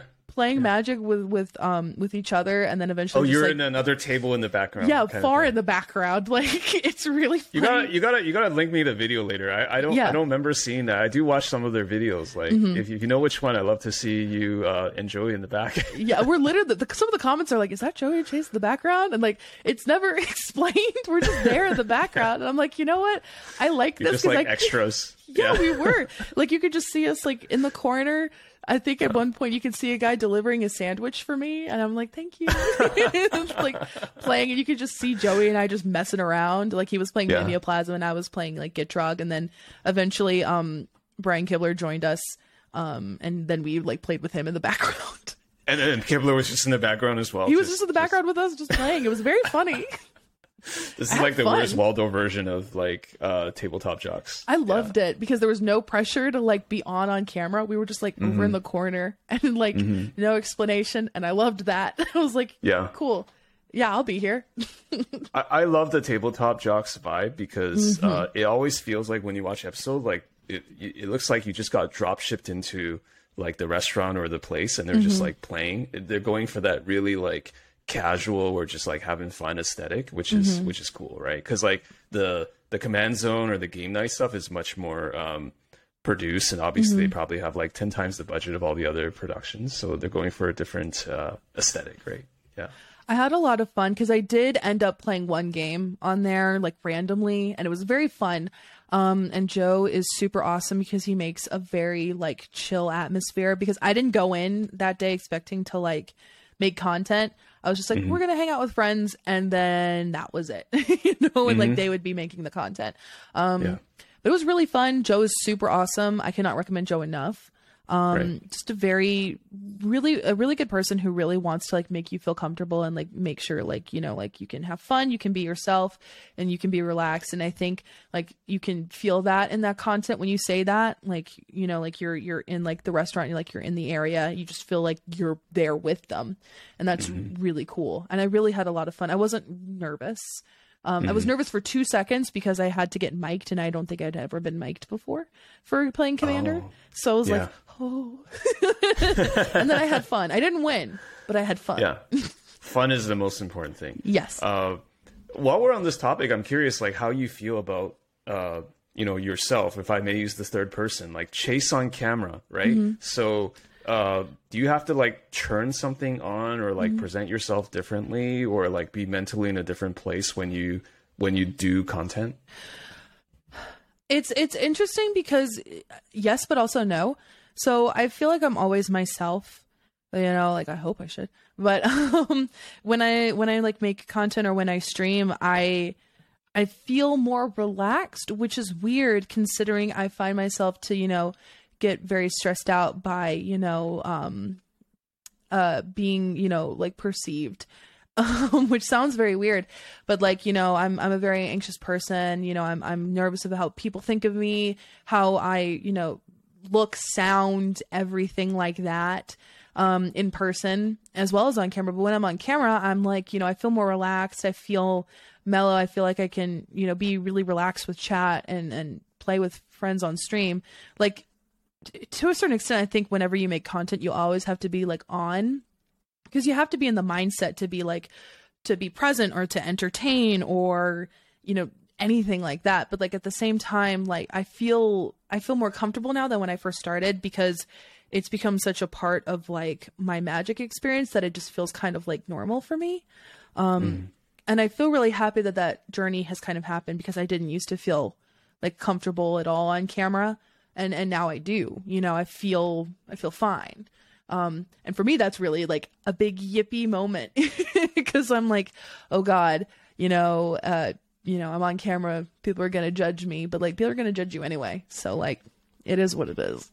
Is it just getting more reps that allowed you to become more comfortable, or was there some sort of like mindset change of some sort, or maybe all of the above? I think it's all of the above. Like a lot of practice because I've been doing this since 2017, 18. Time has no meaning.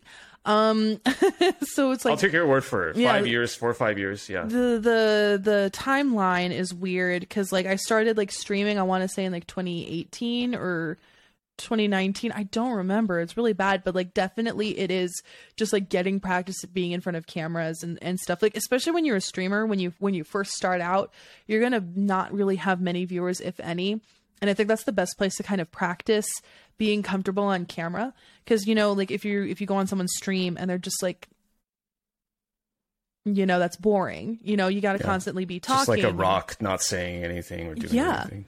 you just have to be comfortable on camera and like always always talk and i think that really helped me a lot with my with my stress on camera is you like uh, you want you want people to stick around and, and hang out and, and get to know you as a streamer and get to know your content and they can't do that if you're not you know presenting yourself on camera and so i was like okay i'm just gonna like take these tips that i learned from like youtube like i literally got these tips from youtube and i'm like let's just you know, talk. And I did, and I started to get more and more comfortable on camera. And eventually, I don't really think about that anymore. I used to be, oh my God, so stressed, especially being a very feminine presenting person, um, about having, you know, wearing makeup on stream. I would always, in my mind, when I started, I was like, I always have to have a full face. I always have to look presentable, you know? Oh, I see. You built up like expectations of what people expect of you. and I was like, you know, this is this is what I have to do. And then I was like, wait a minute, nope, I don't have to do this if I don't want to. Um, and I eventually kind of, you know, I built myself up to be more comfortable, but I still had that barrier I had put in my mind for myself of, of you know, this expectation that I that no one really had of myself other than my own my own self. And so I started to become more comfortable um, on camera. You know, I escalated myself and then kind of de-escalated myself. You know, like if you look on my streams now, um, you'll see, you know, like some days I have makeup on, some days I don't have makeup on. Uh, if you look at, you know, my makeup now versus my makeup when I first started streaming, I used to do the most intense, whatever glam eyeshadow looks that you could possibly do, and I don't do that anymore, mostly because I don't have the time or the energy. and so, like, Practical, yeah. it is but like i i have become more comfortable with myself on camera um you know because i had built this thing up and you know like i said earlier you don't you don't owe anything to anybody as a content creator. Um you know if people want to watch your content they're going to watch your content for you or your or your personality or whatever and so it shouldn't matter if i have like a full face of makeup on or you know if if you know my eyeshadow looks really cool or you know if i'm wearing my glasses or whatever. I like those glasses. I I, I, I don't mind them at all. Yeah, they're, they're great. Um, and uh, how how have you developed a like a more um like a like a tougher protective shell? Because I I- I think no matter how you present yourself on the internet, there's always going to be people that are kind of toxic, for lack of a better term. Like how how do you deal with that in general as a creator? It's, it, I think that's a very hard question. It's not, I mean, it's not even a hard question. It's just the answer for me personally. And, you know, I really still haven't developed that show like I should. It, it's No, very no one difficult. can, right? Because we're we're human. We're not like robots. So It's very hard because that was one of the first pieces of advice that was given to me is if you're gonna be like you know uh, like a public facing figure or like a community figure or a streamer or writer or what have you, you know you're gonna have to like develop like a sort of like an armor or a shield or something. And for me, that has been a very difficult thing, like complete and total honesty. Um, there have been pieces of content uh, where you know I've had my appearance ripped to shreds, and I mean like it devastated me. Oh my god, it was like a solid week of just like horrible sadness. Um, and even now, it still makes me sad to think about you know, you know like people being very hateful. Um, You know, I mean, like there, you know, I'll show up on like a like a Reddit. You know, every now and then, and they'll just say very hurtful things about my appearance or everything like that, and it sucks. Um, you know, having you that be like the focus of yourself or or you know having people i had a person who uh, I, I had blocked them but like it stuck out to me as you know after my appearance on um on a show i had this one person who like would comment on basically every one of my posts and just say basically you know, harassing you, right? Oh, consistently. And when I had noticed, because you know, like I um I don't notice every single like reply I get because you know some posts get more interactions than others, so sometimes just get lost. I found one one day. I clicked on the person's profile because I'm like, wow, that was really mean. And I go through the replies, and like all of the replies are to me and to like MTG Nerd Girl, and all of them are just hate, hate, hate, hate. Yeah. And I'm like, wow, that's crazy to me. Like how you can just do that all the time. Mm-hmm. And it's it's difficult because you know, I want to be like, you know, it's so easy to like put put yourself out there and like have this protective shell and like, you know, you should let your success speak for itself. But that's easier to say than to actually do. It's hard. It is so hard to um people who say that are like kind of like that's just too academic, right? Because mm-hmm. like if if like if you're a creator and you don't read the comments, like you don't have to respond to the comments, but mm-hmm. if you don't read the comments, you're kind of lying. Like I just feel like like we all kind of pay attention because that's the that's part of the game, right? Mm-hmm. Or part of the the deal. Mm-hmm. So and I I I tried to tell myself like you like you know like don't read the comments and I typically don't anymore but like it's it's very different because you know, every now and then, like for instance, I've been on like hijinks and like all the comments there are like super awesome, and I'm like, yay, this is really great. Um, you know, and but sometimes you'll get like the rogue mean one, or sometimes you'll just get like the one person on Twitter who just like sends you hateful things, or you'll you'll be scrolling and you'll get like a text from your friend that goes, "Hey, I saw you on Reddit today," and you're like, "What?"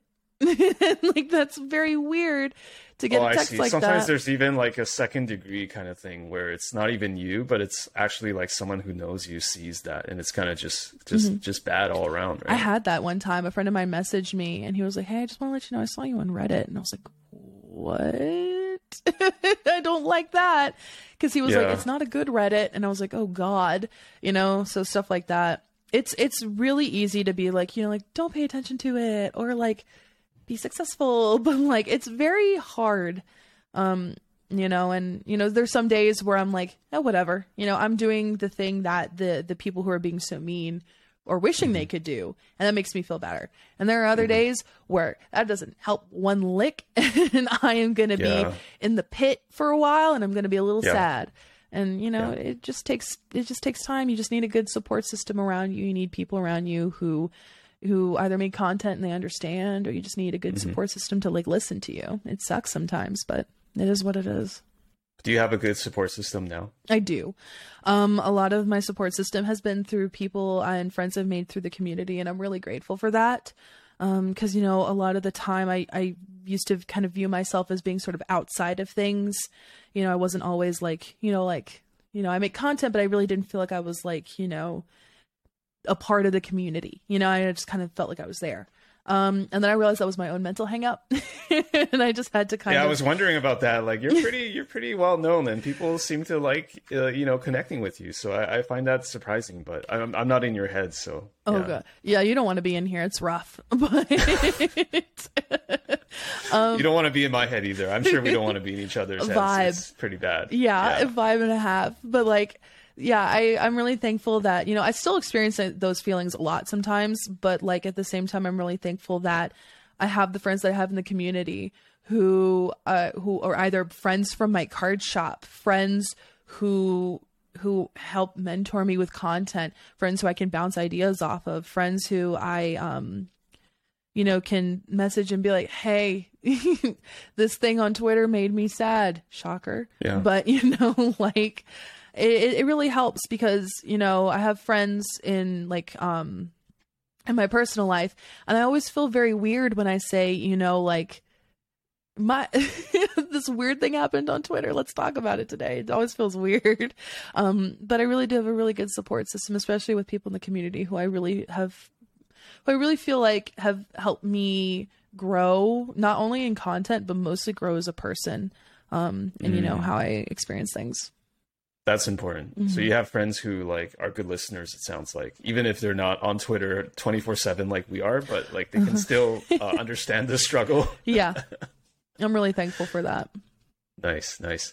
Um, so you know, on one side there's sort of the um, the nasty stuff, which is like people who are like very toxic, On the other hand, I, I wouldn't say on the other side, but it's like I, I'm just curious, like how you feel about parasocial relationships online, because like uh, I guess I can clarify what I mean. It's mm-hmm. like when people watch you as a creator, mm-hmm.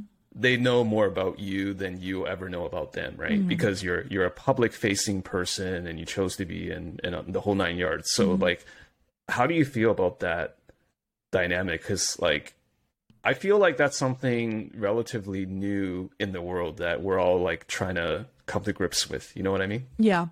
I, honestly, if I wasn't, um, if I wasn't doing magic as a job, honestly, I feel like at some point I might have explored that in terms of research with, um, with my masters because it's it's interesting, um, how you feel like you know a person even though you've never met them, um, and it's it's very wild if I'm being honest because I've had some people, you know, um, message me about things I I forgot I like would like you know tweet or I forgot I said on stream or something, and so you know, um, it's very wild. The First reaction is like, how did you know that? Right? Yeah, it is.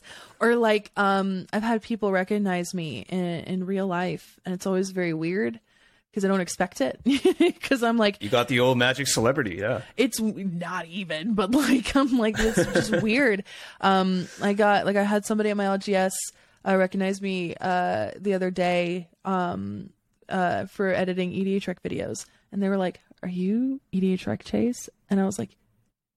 It took me a minute, and I was like, "Oh yeah," like because I just real world, right? It's it is. yeah. It's kind of wild. Or like I, I had somebody in LA who was like, "Are you are you Chase?" And I was like, "Yeah." And they're like, "Oh my god!" And I'm like, "Oh my god, I have no idea who you are." It's very weird.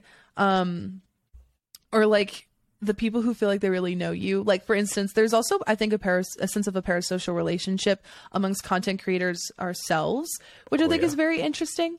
Um, and it took me a long time to break that mental barrier down in my own head because I'm like, oh my god, this person is so cool and so like amazing. Like they're not gonna want to talk to me or they're not gonna want to play with me or they're not gonna want to like get to know me. And then I'm like, literally they're a person and like that's been like i know i said that like a lot but like that really helps me kind of put things into perspective like we're all people um and that helps a lot um so there's like a lot of different things about parasocial relationships and content like there's there's stuff with people who view you and your content um and then there's stuff about like creators in between ourselves you know like i used to think like oh i'll never you know like get to like know these cool people and i'm like now i know these cool people and they're my friends it's very weird it It, it, it it's surreal sometimes. I Mm-hmm. think. Yeah. it is very surreal very wild In terms of that, do you find yourself having to draw boundaries or lines with fans? Like you know, like because. I mean, has has that ever had to come up where like maybe someone you feel like someone's encroaching a bit too much into, you know, chase mana curves? You know, I, I don't know. Like, has Mm-hmm. that ever come up? No, it really hasn't, which I'm really I'm really happy about if I'm being honest. I mean, I've had a couple of like weird messages, but I think any, you know, woman or, or feminine presenting person in content gets those as a standard, which is ridiculous, but like um I've had people ask me to like marry them in DMs or like Oh, I've had people yeah it's very weird um and i i think like the most i've experienced in terms of like somebody in a parasocial relationship in terms of me and my content is um friend requesting me on facebook or messaging me on facebook and i think that's the most i've experienced and i'm very thankful that that is the most i've experienced um because you know there's there's definitely some people who i know have experienced it to an even greater extent and that can be stressful even scary at times. Um you know you always have to kind of pay attention to that which i think is very interesting but thankfully no i just get you know the the occasional sexual dm or um people friend requesting Sorry, I'm laughing, but it's just like, oh, just it's constant it's a lot. It's very weird. Um or even on my on my birthday post i i like i like just recently turned 26 and i was like i just took a selfie and i'm like 26 yay blah or whatever um and somebody commented on it and they were like they made a comment a sexual comment about my hair color um and i don't want to say the thing that they said but i was like "Wh- where did you from A to B, my man. Like, how did you get there? like, it's just a birthday post, or um, you know, the random like uh, people who will who will find me on Facebook and they'll message me and they'll be like, "Hey, I found you on my recommended friends. I'm a big fan of your content." And I'm like, "Please don't friend request me here. mm-hmm, this mm-hmm. is for friends and family because I have some content friends on there, but it's mostly just so that my family knows I'm alive." Yeah, mm. yeah, it is important to have those boundaries because if you if you don't maintain them, it'll it'll get wild, right? Yeah, yeah, definitely. Yeah, for sure. Um, I also want to ask you just how you feel about uh, where Magic's going, right? Mm-hmm. I, I, feel like where Magic's going, it's very. Um, I almost hate to use this word by now. It's so loaded, almost like the term content creator, but like casual players. Like it seems like Magic is more going towards. Uh, you know, fun-seeking Magic players as opposed to people who are trying to get on the Pro Tour. Mm-hmm. Uh, there is a Pro Tour again, apparently. Um, so, how do you feel about like where Magic is going? And you can kind of answer this in different ways, but mm-hmm. like just in terms of like what you're seeing as a creator and and also in terms of like i guess the actual products that they're they're putting out. So i would definitely say like yes there has been from what i've seen from when i first started even playing magic and my perception of what like magic is as like um, a card game, you know, what Wizards is as a company, what, you know, content is in general, even from when I was consuming it, it's changed drastically into being definitely leaning more towards what I consider, you know, like you say casual, I would say commander players. I would definitely say that things are definitely leaning more towards commander players, um, which makes sense to me. Um, and that's not just because I'm a commander player and I'm like, yippee, all the stuff. But like, you know, um, commander players or, or you know like the quote unquote casual players. I like to call people like i feel like it's weird but i'm like the average joe player. Like you walk into an lgs you find a random person you know like the average person you find an lgs typically they're probably going to be playing something casual or you know commander. And to me it makes sense to see uh, magic and wizards leaning into that more because that is the ma- great percentage i would say of magic players. Um, you know, it's definitely not the biggest percentage and it's definitely not all magic players by any means. Um, but I can see that and it makes sense to me. Um, in terms of them gearing product towards, you know, commander players with the increase in legends and, and art treatments and stuff like that. For me, I really do like it, and at the same time, I don't like it. It's very weird because it kind of comes and goes in phases. You know, I I love deck building. I love deck building puzzles. I love card design. I love game design. I love seeing it all happen. So for me, it's very interesting um, to kind of see how they're making products for commander players in a way that isn't broken or, um, you know, overpowered or anything like that. But at the same time, you know, I also want people in the um, in the non-commander format, I should say, to you know be given the same attention and buddy. Sorry, my cat is screaming. no problem. oh my god, buddy.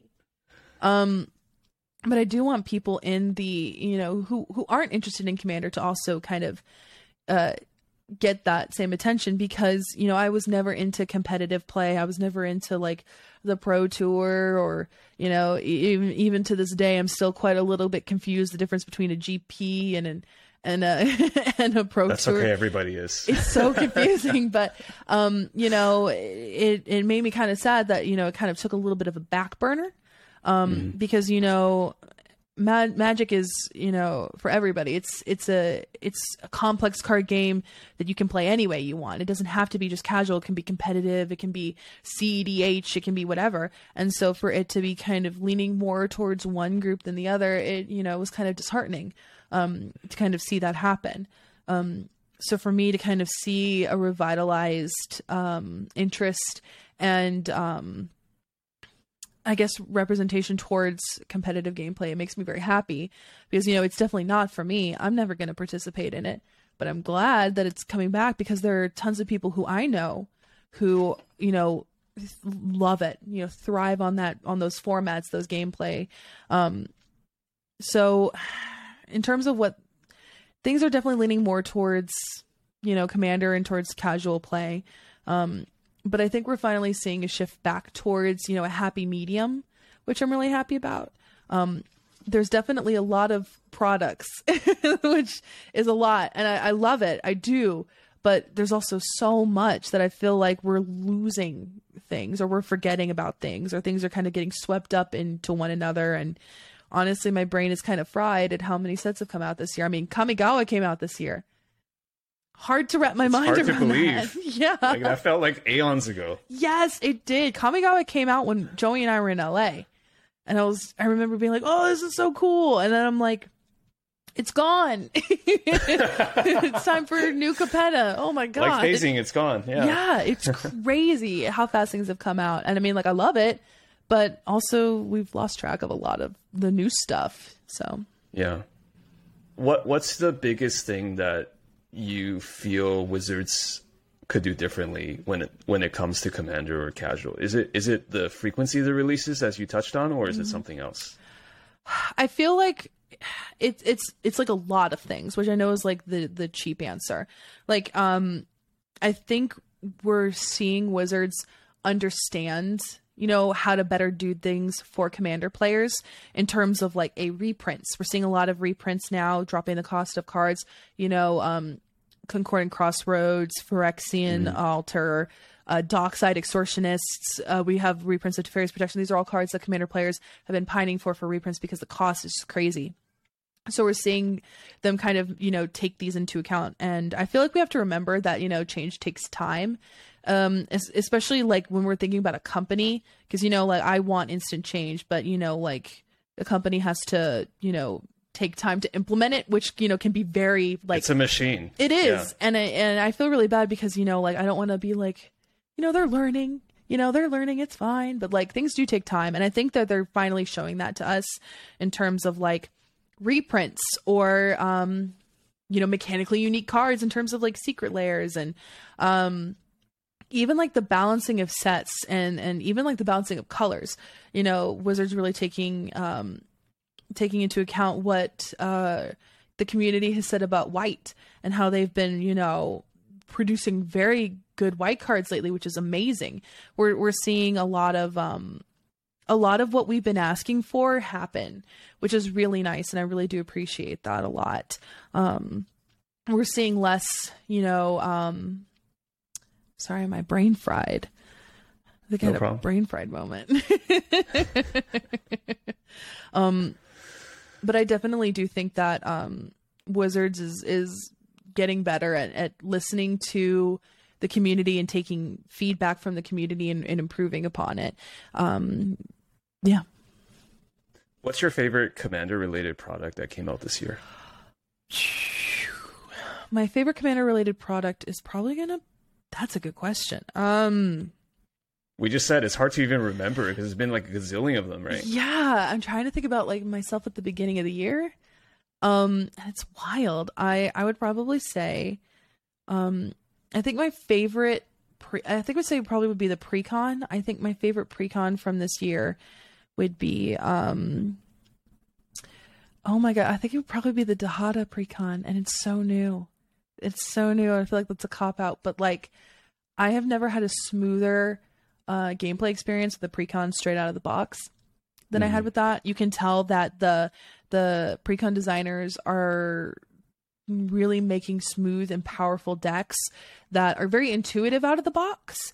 Um, but you know they don't sacrifice that for power, so you have a good balance of, of you know playability and power for someone new, which I really like. Um, and that Dihada precon, I played it on stream uh, straight out of the box. Oh, you did. I Okay. did, and I think I won. I, I genuinely think I won. It was so good. Like Yeah. the the way that they've been designing precons lately. I think normally I would say precons wouldn't really be my thing. I typically in the past bought precons just to kind of rip them apart. Um, Mhm, now I just to of get some of the cards, yeah. yeah. Now I buy precons to to play them and and tinker with them and look at the the design overall and just kind of toy with them and they're very fun. hmm So they're turning into the new duel decks because I remember back in the day, like I would just keep them to like play with people who are kind of more casual minded. Yeah. and it sounds like you can kind of do that now as well. I miss the duel decks though. I will say there's a lot of magic products from the past that I really miss, like the duel decks, uh, the from the vault stuff. I miss that so much. But like, yeah, like I have my Warhammer precons, and I was originally going to um kind of Frankenstein them apart a little bit and take some pieces and put them into other decks. And uh, now I'm gonna actually have them like sleeved and in boxes and like in their own special little box so that if I ever have friends who come over who are like, let's play Warhammer, I can be like, boom, here, let's all grab a deck and play. Because they're very Yeah. intuitive, they're very smooth, they're very fun and very flavorful. And that's coming from someone who has nothing, knows nothing about Warhammer. They're super fun. Me neither, and I've been hearing all good things, including today from you about like the 40k uh, precons. I think I just need to pick them up. Like, I recommend just- it. I really do. Yeah. They're good. Yeah, yeah. they're very good. what would you say to people who, uh, who kind of spam the argument like this is not for you? Because I feel like there's this um, there's a sort of discourse, if- Yeah. if, I may use the capital D in the discourse, um, Yeah. about how like there's a lot of things coming out, and also there's a lot of things that are, quite frankly, like one of a kind and Mm-hmm. or expensive. And I often hear that a lot, just in terms of like, well, it's okay, it's not for you. Um, what what's your what's your take on that? And I'm sorry, this is a heavily loaded question, but I I, I just want to know. I don't think it's loaded. I really don't. I mean, for me, I think the phrase "it's not made for you." I don't even use that. It's not made for me. Like there are products where I'm like, I know I'm not gonna buy this, so I'm not gonna. Like it's not made for me. Um, you know, it was made for other people in mind, and that's okay. Um, I feel like the the like the phrase like you know like it wasn't made for you, so you like shouldn't complain or whatever. I think that's where it kind of gets into a sort of loaded area because you know um we as consumers of of this game that we love players of this game that we love creators of this game that we love we're very much invested in um in the new products, you know, card design, everything, you know, even card stock. We're invested in these things that might seem minuscule to other people. So Having non-pringled foils, yeah. exactly. So like, you know, it's it's obviously we're going to have opinions on them that may or may not be negative or may or may not be positive. And you know, it's good to it's good to express that in a way that is, you know, healthy and and you know, not hateful. Um, and I feel like a lot of times, especially on Twitter, you know, criticism turns into hate so easily. Um, cause you know, we, we feel strongly about things, you know, as, as people who are very much invested in this game. And so I think, you know, my thing is like, if you don't like it, cool. If you feel like there's something problematic about it, you know, criticize something. Like for instance, when it comes to like Infinity, you know, that's a product that I would, you know, say is like made for me because I love unsets, but for me it really dropped the ball. So I, you know, made like a teeny little Google Doc that I was like, this is why I feel this way about Infinity. I feel like I'm not going to buy a box of Infinity, which is rare for me to not do. I typically try to do one box per set and you know that's coming from somebody who's like oh this was made for me. But um there's a difference between me being like you know um this is what i think is wrong with infinity versus like this is horrible this is bad. Let's like make this like the capital d discourse of the day and make people feel bad for liking it. That's that's where i think it kind of goes into a space that's not positive because there's no there's no room for anything other than being negative. Yeah. And so like when it when it comes to that phrase for for me it's just like yeah, like you know something wasn't made for me or something was made for me mm-hmm. and it didn't work out or something wasn't made for you. That's okay. But if you kind of use it as sort of like well it wasn't made for you so you don't have to worry about it or like it was made for you and it's horrible. Like that's where it gets to be this muddy gross Yeah. that I just think is bad. It's a little little too soundbitey, a little too extreme, and it's not. There's nothing redemptive about it, right? Yeah. There's no like actual critique of it. Uh, yeah. By the way, I really liked your article, I, uh, your Google Doc. I, I read that. I also Thank listened you. to a bit of the podcast you did about Infinity. Thank uh, you. So, yeah, I, I felt like there were really good um, arguments and a lot of like good constructive uh, criticisms. Mm-hmm. And it's just it's just very hard because on platforms like Twitter, I mean, we all know this. Like, it's impossible to like squeeze everything into it, Mm-hmm. and like the platform encourages uh, hot takes or short takes. So it's it's very it can be challenging. yeah. Yeah. For sure, for sure. Especially when it's something that is like quote unquote negative. Like I don't like when I don't like a product. Because I get stressed out. Because I'm like, Yeah. oh my God, like the people who created it are gonna see it and then their feelings are gonna get hurt. Or oh my God, like people Well, yeah, are there's gonna a like lot of WotC staff. Like they read the comments or Yeah. the tweets, right? Exactly. So like when it comes to stuff like that, I always feel like it's important to be like, you know, I'm just saying this because you know I it could be used for future things or maybe it's not. Like one thing I really like that Wizards has been doing, I don't remember the exact title of it, but they released an article um a couple months ago about um uh, sets that came out and you know their like successes with them or like you know their issues with them. Do you remember oh, that you article? like is it is it is it Rosewater's like retrospectives? Kind of like what worked, what didn't. I like that a lot because to me it shows that Wizards is paying attention to community perception, which is very important. Um, you know, I, I really did like that a lot. Like I remember in the past, a lot of people were like, "Well, AFR didn't have party. You know, it should have had um, it should have had party. I think that's what it was, and we got to see more of the party mechanic come uh, recently. Um, also mm-hmm. with like double feature, I was really happy to see that you know they acknowledged like, hey, there was an issue with double feature and what people expected it to be and what it really was. And to me, I like that because it mm-hmm. shows you know that Wizards is paying attention to what we're saying, which is very Yeah. important for for not only Wizards but also for us. You know, as creators, mm-hmm. we want our voices to be heard. As as you know, consumers, we want our voices to be heard. So for me, it is really I like that a lot.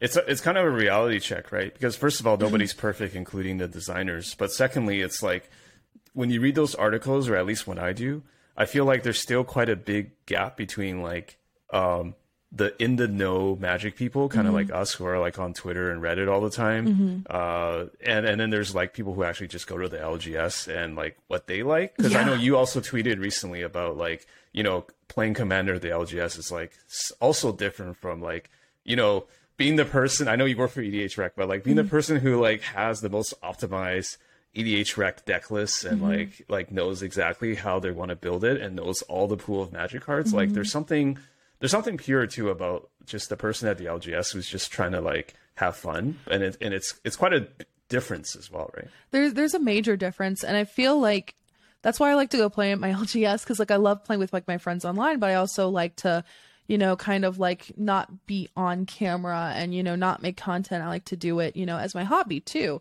and like it's important for me to kind of carve out that work life separation thing. Um, you know, people people the LGS, you know, they might not they're some of them might not be as like heavily invested as we are because we are so chronically online. Um, and like a really a recent example that kind of got me to really pay attention to the local level a lot was um well I was playing a game of Commander and um somebody was playing Infect. It wasn't me this time. And um somebody was like, How many infect points do you need to like lose the game? I was like, 10. And he goes, No, that's too low. And I'm like, "N- It's 10, you know? Uh, and so he Googled it. And if you just type in on Google, um, you know, uh, infect rule commander, um, the first thing that comes up is an article that is an article about changing the rules of commander you know like a what if article like what if we change the rules of commander? Um but the search engine optimization shows it says you need 20 infect to lose in commander. And he was like no you see you need 20 but he didn't read the title line of the article he just saw that the the search engine had pulled up the little Because it paragraph. was a proposal, but it but it was just the first result. Yeah, and so I feel like we also have to understand like the positions that we have as creators, how we impact things even in the smallest of ways because that was the smallest of ways. Nobody was mm-hmm. like googling or searching for that particular author, that particular website, but it did come up as a ruling and that could have, you know, changed that person's perception of the ruling and they would never have thought about it twice. Um so stuff like that too when it comes to you know the differences between like us and you know like um the typical like LGS player, you know, but at the same time we have to remember we're still regular players too and we're going to make mistakes on camera just like we would make mistakes at LGSs or stuff like that. That's right. Yeah. Is it is it does it make sense to increase the poison count to lose? Because like you start with 30 life right? So maybe you should also need 15 poison to to lose or something. Uh in Commander you start at 40 life. I'm sorry 40 I'm- Yeah. yeah. But, but you know what I mean. It's scaled right? So should poison counters be scaled too? Honestly, I would like to see them scaled personally just cuz I feel like 10 is such a low number, especially in Commander when you have like this insane card pool and um you know, if you have a bunch of tokens and a triumph of the hordes, good luck, you know? That's crazy. Um, mm-hmm. I would like to see it increase. I can also see arguments as to why it wouldn't be increased. Um, personally, though, I would like to see it increase just because, like, you know, as someone who runs Infect, I run Infect. You know, it is a little bit of a bummer to lose to Infect. yeah. Yeah. Uh, what are your thoughts about CEDH? Um, I don't I don't play CDH. Um, it just doesn't suit me and my play style. Um, but I can really appreciate it for what it is. It just doesn't really fit, you know, my enjoyment of the format. Um, but I know that like it's very unfortunate too that there's just been such a clash between, you know, like, you know, casual and, and CDH and like that clash that you see a lot and even still see, which is really disappointing you know because mm. you know i feel like there's like this perception of putting them against each other pitting them against each other and like you know what's the right way to play? There is none. There's mm. no right way to play you know? And like also that kind of goes back into the thing well like it's not made for you. Like you know if you don't want to play cdh you don't have to. When i was in um uh richmond for scg con uh somebody was like hey chase do you want to play cdh and i was like no i don't want to. And he goes okay. You want to play casual? And i went yeah easy, so easy. it's it's a yeah. lot easier than people think it is, and yeah. you know it is what it is.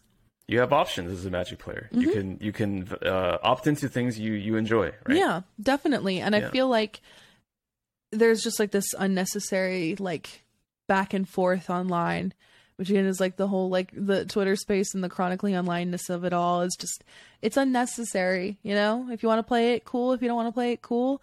Um, I was like, you know, maybe I just, you know, haven't tried it. And so I tried it, I played it. I did wacky crazy things, but it wasn't really for me, and that's okay. mm-hmm. Right on. Yeah. What is it about uh, metal music and the band Ghost that does it for you? I love Ghost so much. I want to know why. I okay. It's hard to explain musical taste, but try. it is so weird. Okay, so I'm going to tell you a story. Um, uh, my my my boyfriend, the one who taught me to play Magic, um, after he he broke up with me, um, and and cheated on me, I was like super sad. I was like really obviously like heartbroken. And I remember there was like this artist that I had followed on Twitter at the time, not Twitter, uh, Instagram at the time. I don't remember her name anymore, but she she was an artist and she would like paint like like fan art. And she painted the band Ghosts and I was like they look super cool. So I like I checked them out and I was like, wow, their music is like weird rock metal but like not heavy metal but like and I was like this is better than like sappy breakup songs. And i was like i'm just gonna like listen to this. And I, they i they were my breakup band. I listened to them hardcore. Okay. So there was an emotional connection dur- during a part of a time in your life. So mm-hmm. like the bond is just like yes. formed forever with yeah. the, the band. And you recently saw them live right? Yes. Oh my god. It was amazing. It was probably the best concert i've ever been to. It was so cool they're a really cool band. Um, their whole concept is uh, they're basically LARPing on stage, which sounds very weird, but they are. Um, ba- but they have they have costumes. Is that what? It is? Yeah. So the there's um it's a they're a masked band. Um, so they all wear masks. So even the lead singer, who looks like he's wearing face paint, is actually not wearing face paint. That is a full like mask that he's okay. wearing. And okay. the concept of the band is that uh, they are like representing like the Church of Satan. So they are like, you know, spreading his word through music through their band Ghost. And like each uh, concert um, is like a, like a service or like a ritual that you go to. Um, it's like very meta, but like okay, it's it sounds like very like intense, but it's very fun and very funny the uh, the lead singer has he's hilarious um because he like he's literally like role playing on stage as like these characters. Um yeah. and there's different popes and and versions of it. It's it's very intense looking at first glance but it's actually very like lighthearted and also a very interesting uh commentary on christianity which i really think is interesting yeah. Do you have a Christian upbringing or background? Um, my family is is religious, but um, I was they attempted to raise me in the church. Um, but I think it was just my sheer stubbornness and lack of interest that just kind of stopped that. okay. So they're not like super super super religious, but they they are, you know, they they are Christians. So Okay. Are you a spiritual person at all? no, no, I'm not. I just kind of do my own thing. I vibe throughout life, and that's kind of how I view it. That that's the way to go. Yeah. That's the way to go. Um so why w- what is it about uh you and Hullbreacher? Mm-hmm. Like like what's the story behind that for those people like me that don't know it? So, um, one of my favorite decks that I have is uh, the Locust God. Um, and it's uh, my oldest surviving deck. I've had that deck since college. And the deck, for those of you who don't know, it's a wheel centric deck. So you run a lot of uh, card draw spells or, you know, discard your hand, draw 7 um, shuffle your Wheel of Fortune signed Yeah, by. Post Malone. definitely Yeah. an, a staple. um, and uh, you know, I love that deck. I've had that deck for a long time. Hullbreacher came out, and I was like, "Oh, this is good in here." So I was like, I, I snagged myself a copy, and I put it in my deck. I didn't think anything of it. Um, and then I um. When when like the first wave of COVID was dying down and you started to see like people feeling comfortable to like travel and do stuff, um, my friend uh, Megan Sheepwave, um, she hosted like a little mini sort of like magic event at uh, her old apartment and invited a bunch of friends and like creators and stuff to like go there. So we went in the first game I played, the first game I sat down and played, I Hullbreacher wheeled. Um and she she took a picture of me and I looked so smug. I won that turn to be fair, but um I I looked so To smug be in the fair, picture. that probably always happens when that happens. Yeah. Probably. uh, she took a picture and she tweeted out, she went, This bitch mana curves, Hullbreacher wheeled in my house or something like that. in the in the goodness of my own home. And it was Yeah. like the first sort of event that um that came to be, so to speak. Uh Right. where you saw people like doing something like in like the Twitter sphere. And um it just kind of became this thing and then Hullbreacher got banned and i was so sad. I was like heartbroken because Hullbreacher got banned. Um and i was on a episode of casual magic with shivam and he joked and he was just like i'm not saying i didn't take that into consideration but i'm not saying i did either. And i was like oh my god haha hee hee. Thank you shivam Yeah, yeah, yeah. and yeah. then on an episode of um dies to removal i uh, someone tagged me that i was in the episode and i'm like oh that's cool. I'm gonna like check it out. And um and it was like joked joked about that you know like uh like i played uh Hullbreacher on pleasant kenobi's um youtube channel um and there was like a miscommunication about like wheels decks and so he didn't know that i had Hullbreacher in there. And so you know it was just like a, a conversation. And so like i locked down the board. Um and then they're like oh yeah. And then someone sees that and like oh yeah you know like you know you know Mana Curves you know got Hullbreacher banned or whatever. And i thought that was hysterical. Um and then then it got brought up on Shivam's podcast, and I made that my my like Twitter background because it said Mana Curves got Hullbreacher ban. I thought that was hysterical. And when I met Shivam in LA, I I went to an LGS, picked up a, a copy of Hullbreacher, and I I handed it to Shivam, and I was like, "Can you sign this for me?" Um, and he signed it in Sharpie, and, and on there it says his name, and then near Hullbreacher it says, "You banned me." And it's it's my favorite thing ever because I miss my Hullbreacher boy, but like I he was so good in that deck I couldn't I could not run him. I love how there's like a part of the the magic world that thinks like your agenda was to get Hullbreacher banned into into like just just rock Hullbreacher until like just in every game, even though that was totally not what happened. It just kind of happened, right? it, it makes me sad because like I don't I wasn't trying to like get Hullbreacher to do anything other than just be in my deck, and Yeah. um I I I guess obviously like obviously I didn't get Hullbreacher banned. I would love that claim to fame though, God, but um you know it was like one of my favorite cards. I was heartbroken when it got banned. So um I, I I do like to think though that my my Hullbreacher wheeling the first game of Magic I played in person mid pandemic did contribute to it ever so slightly. For sure, that was a moment. For sure. Oh, yeah. it was. It, it symbolized something. Yeah. yeah, I, I I broke my own heart that day and I didn't even know it. So Chase, uh, what's the best place for people to find you on on social or where you would like to be found your work yeah um you can find me everywhere at Curves. um twitter is like the place where i'm most active in terms of just like day-to-day things from like content or like jokey tweets or like tweets about my life is at Curves. um you can find my twitch content on twitch.tv slash Curves. um and yeah, you you can also find my articles. I'm writing for Star City Games currently, uh, and you can find my articles there as well uh, under Chase Carroll. Awesome. Yeah. Chase, thank you so much for your time. It's been a really uh, fantastic conversation. I hope you have a good rest of uh, your nocturnal evening over there. I hope you have a good rest of your day. Thank you.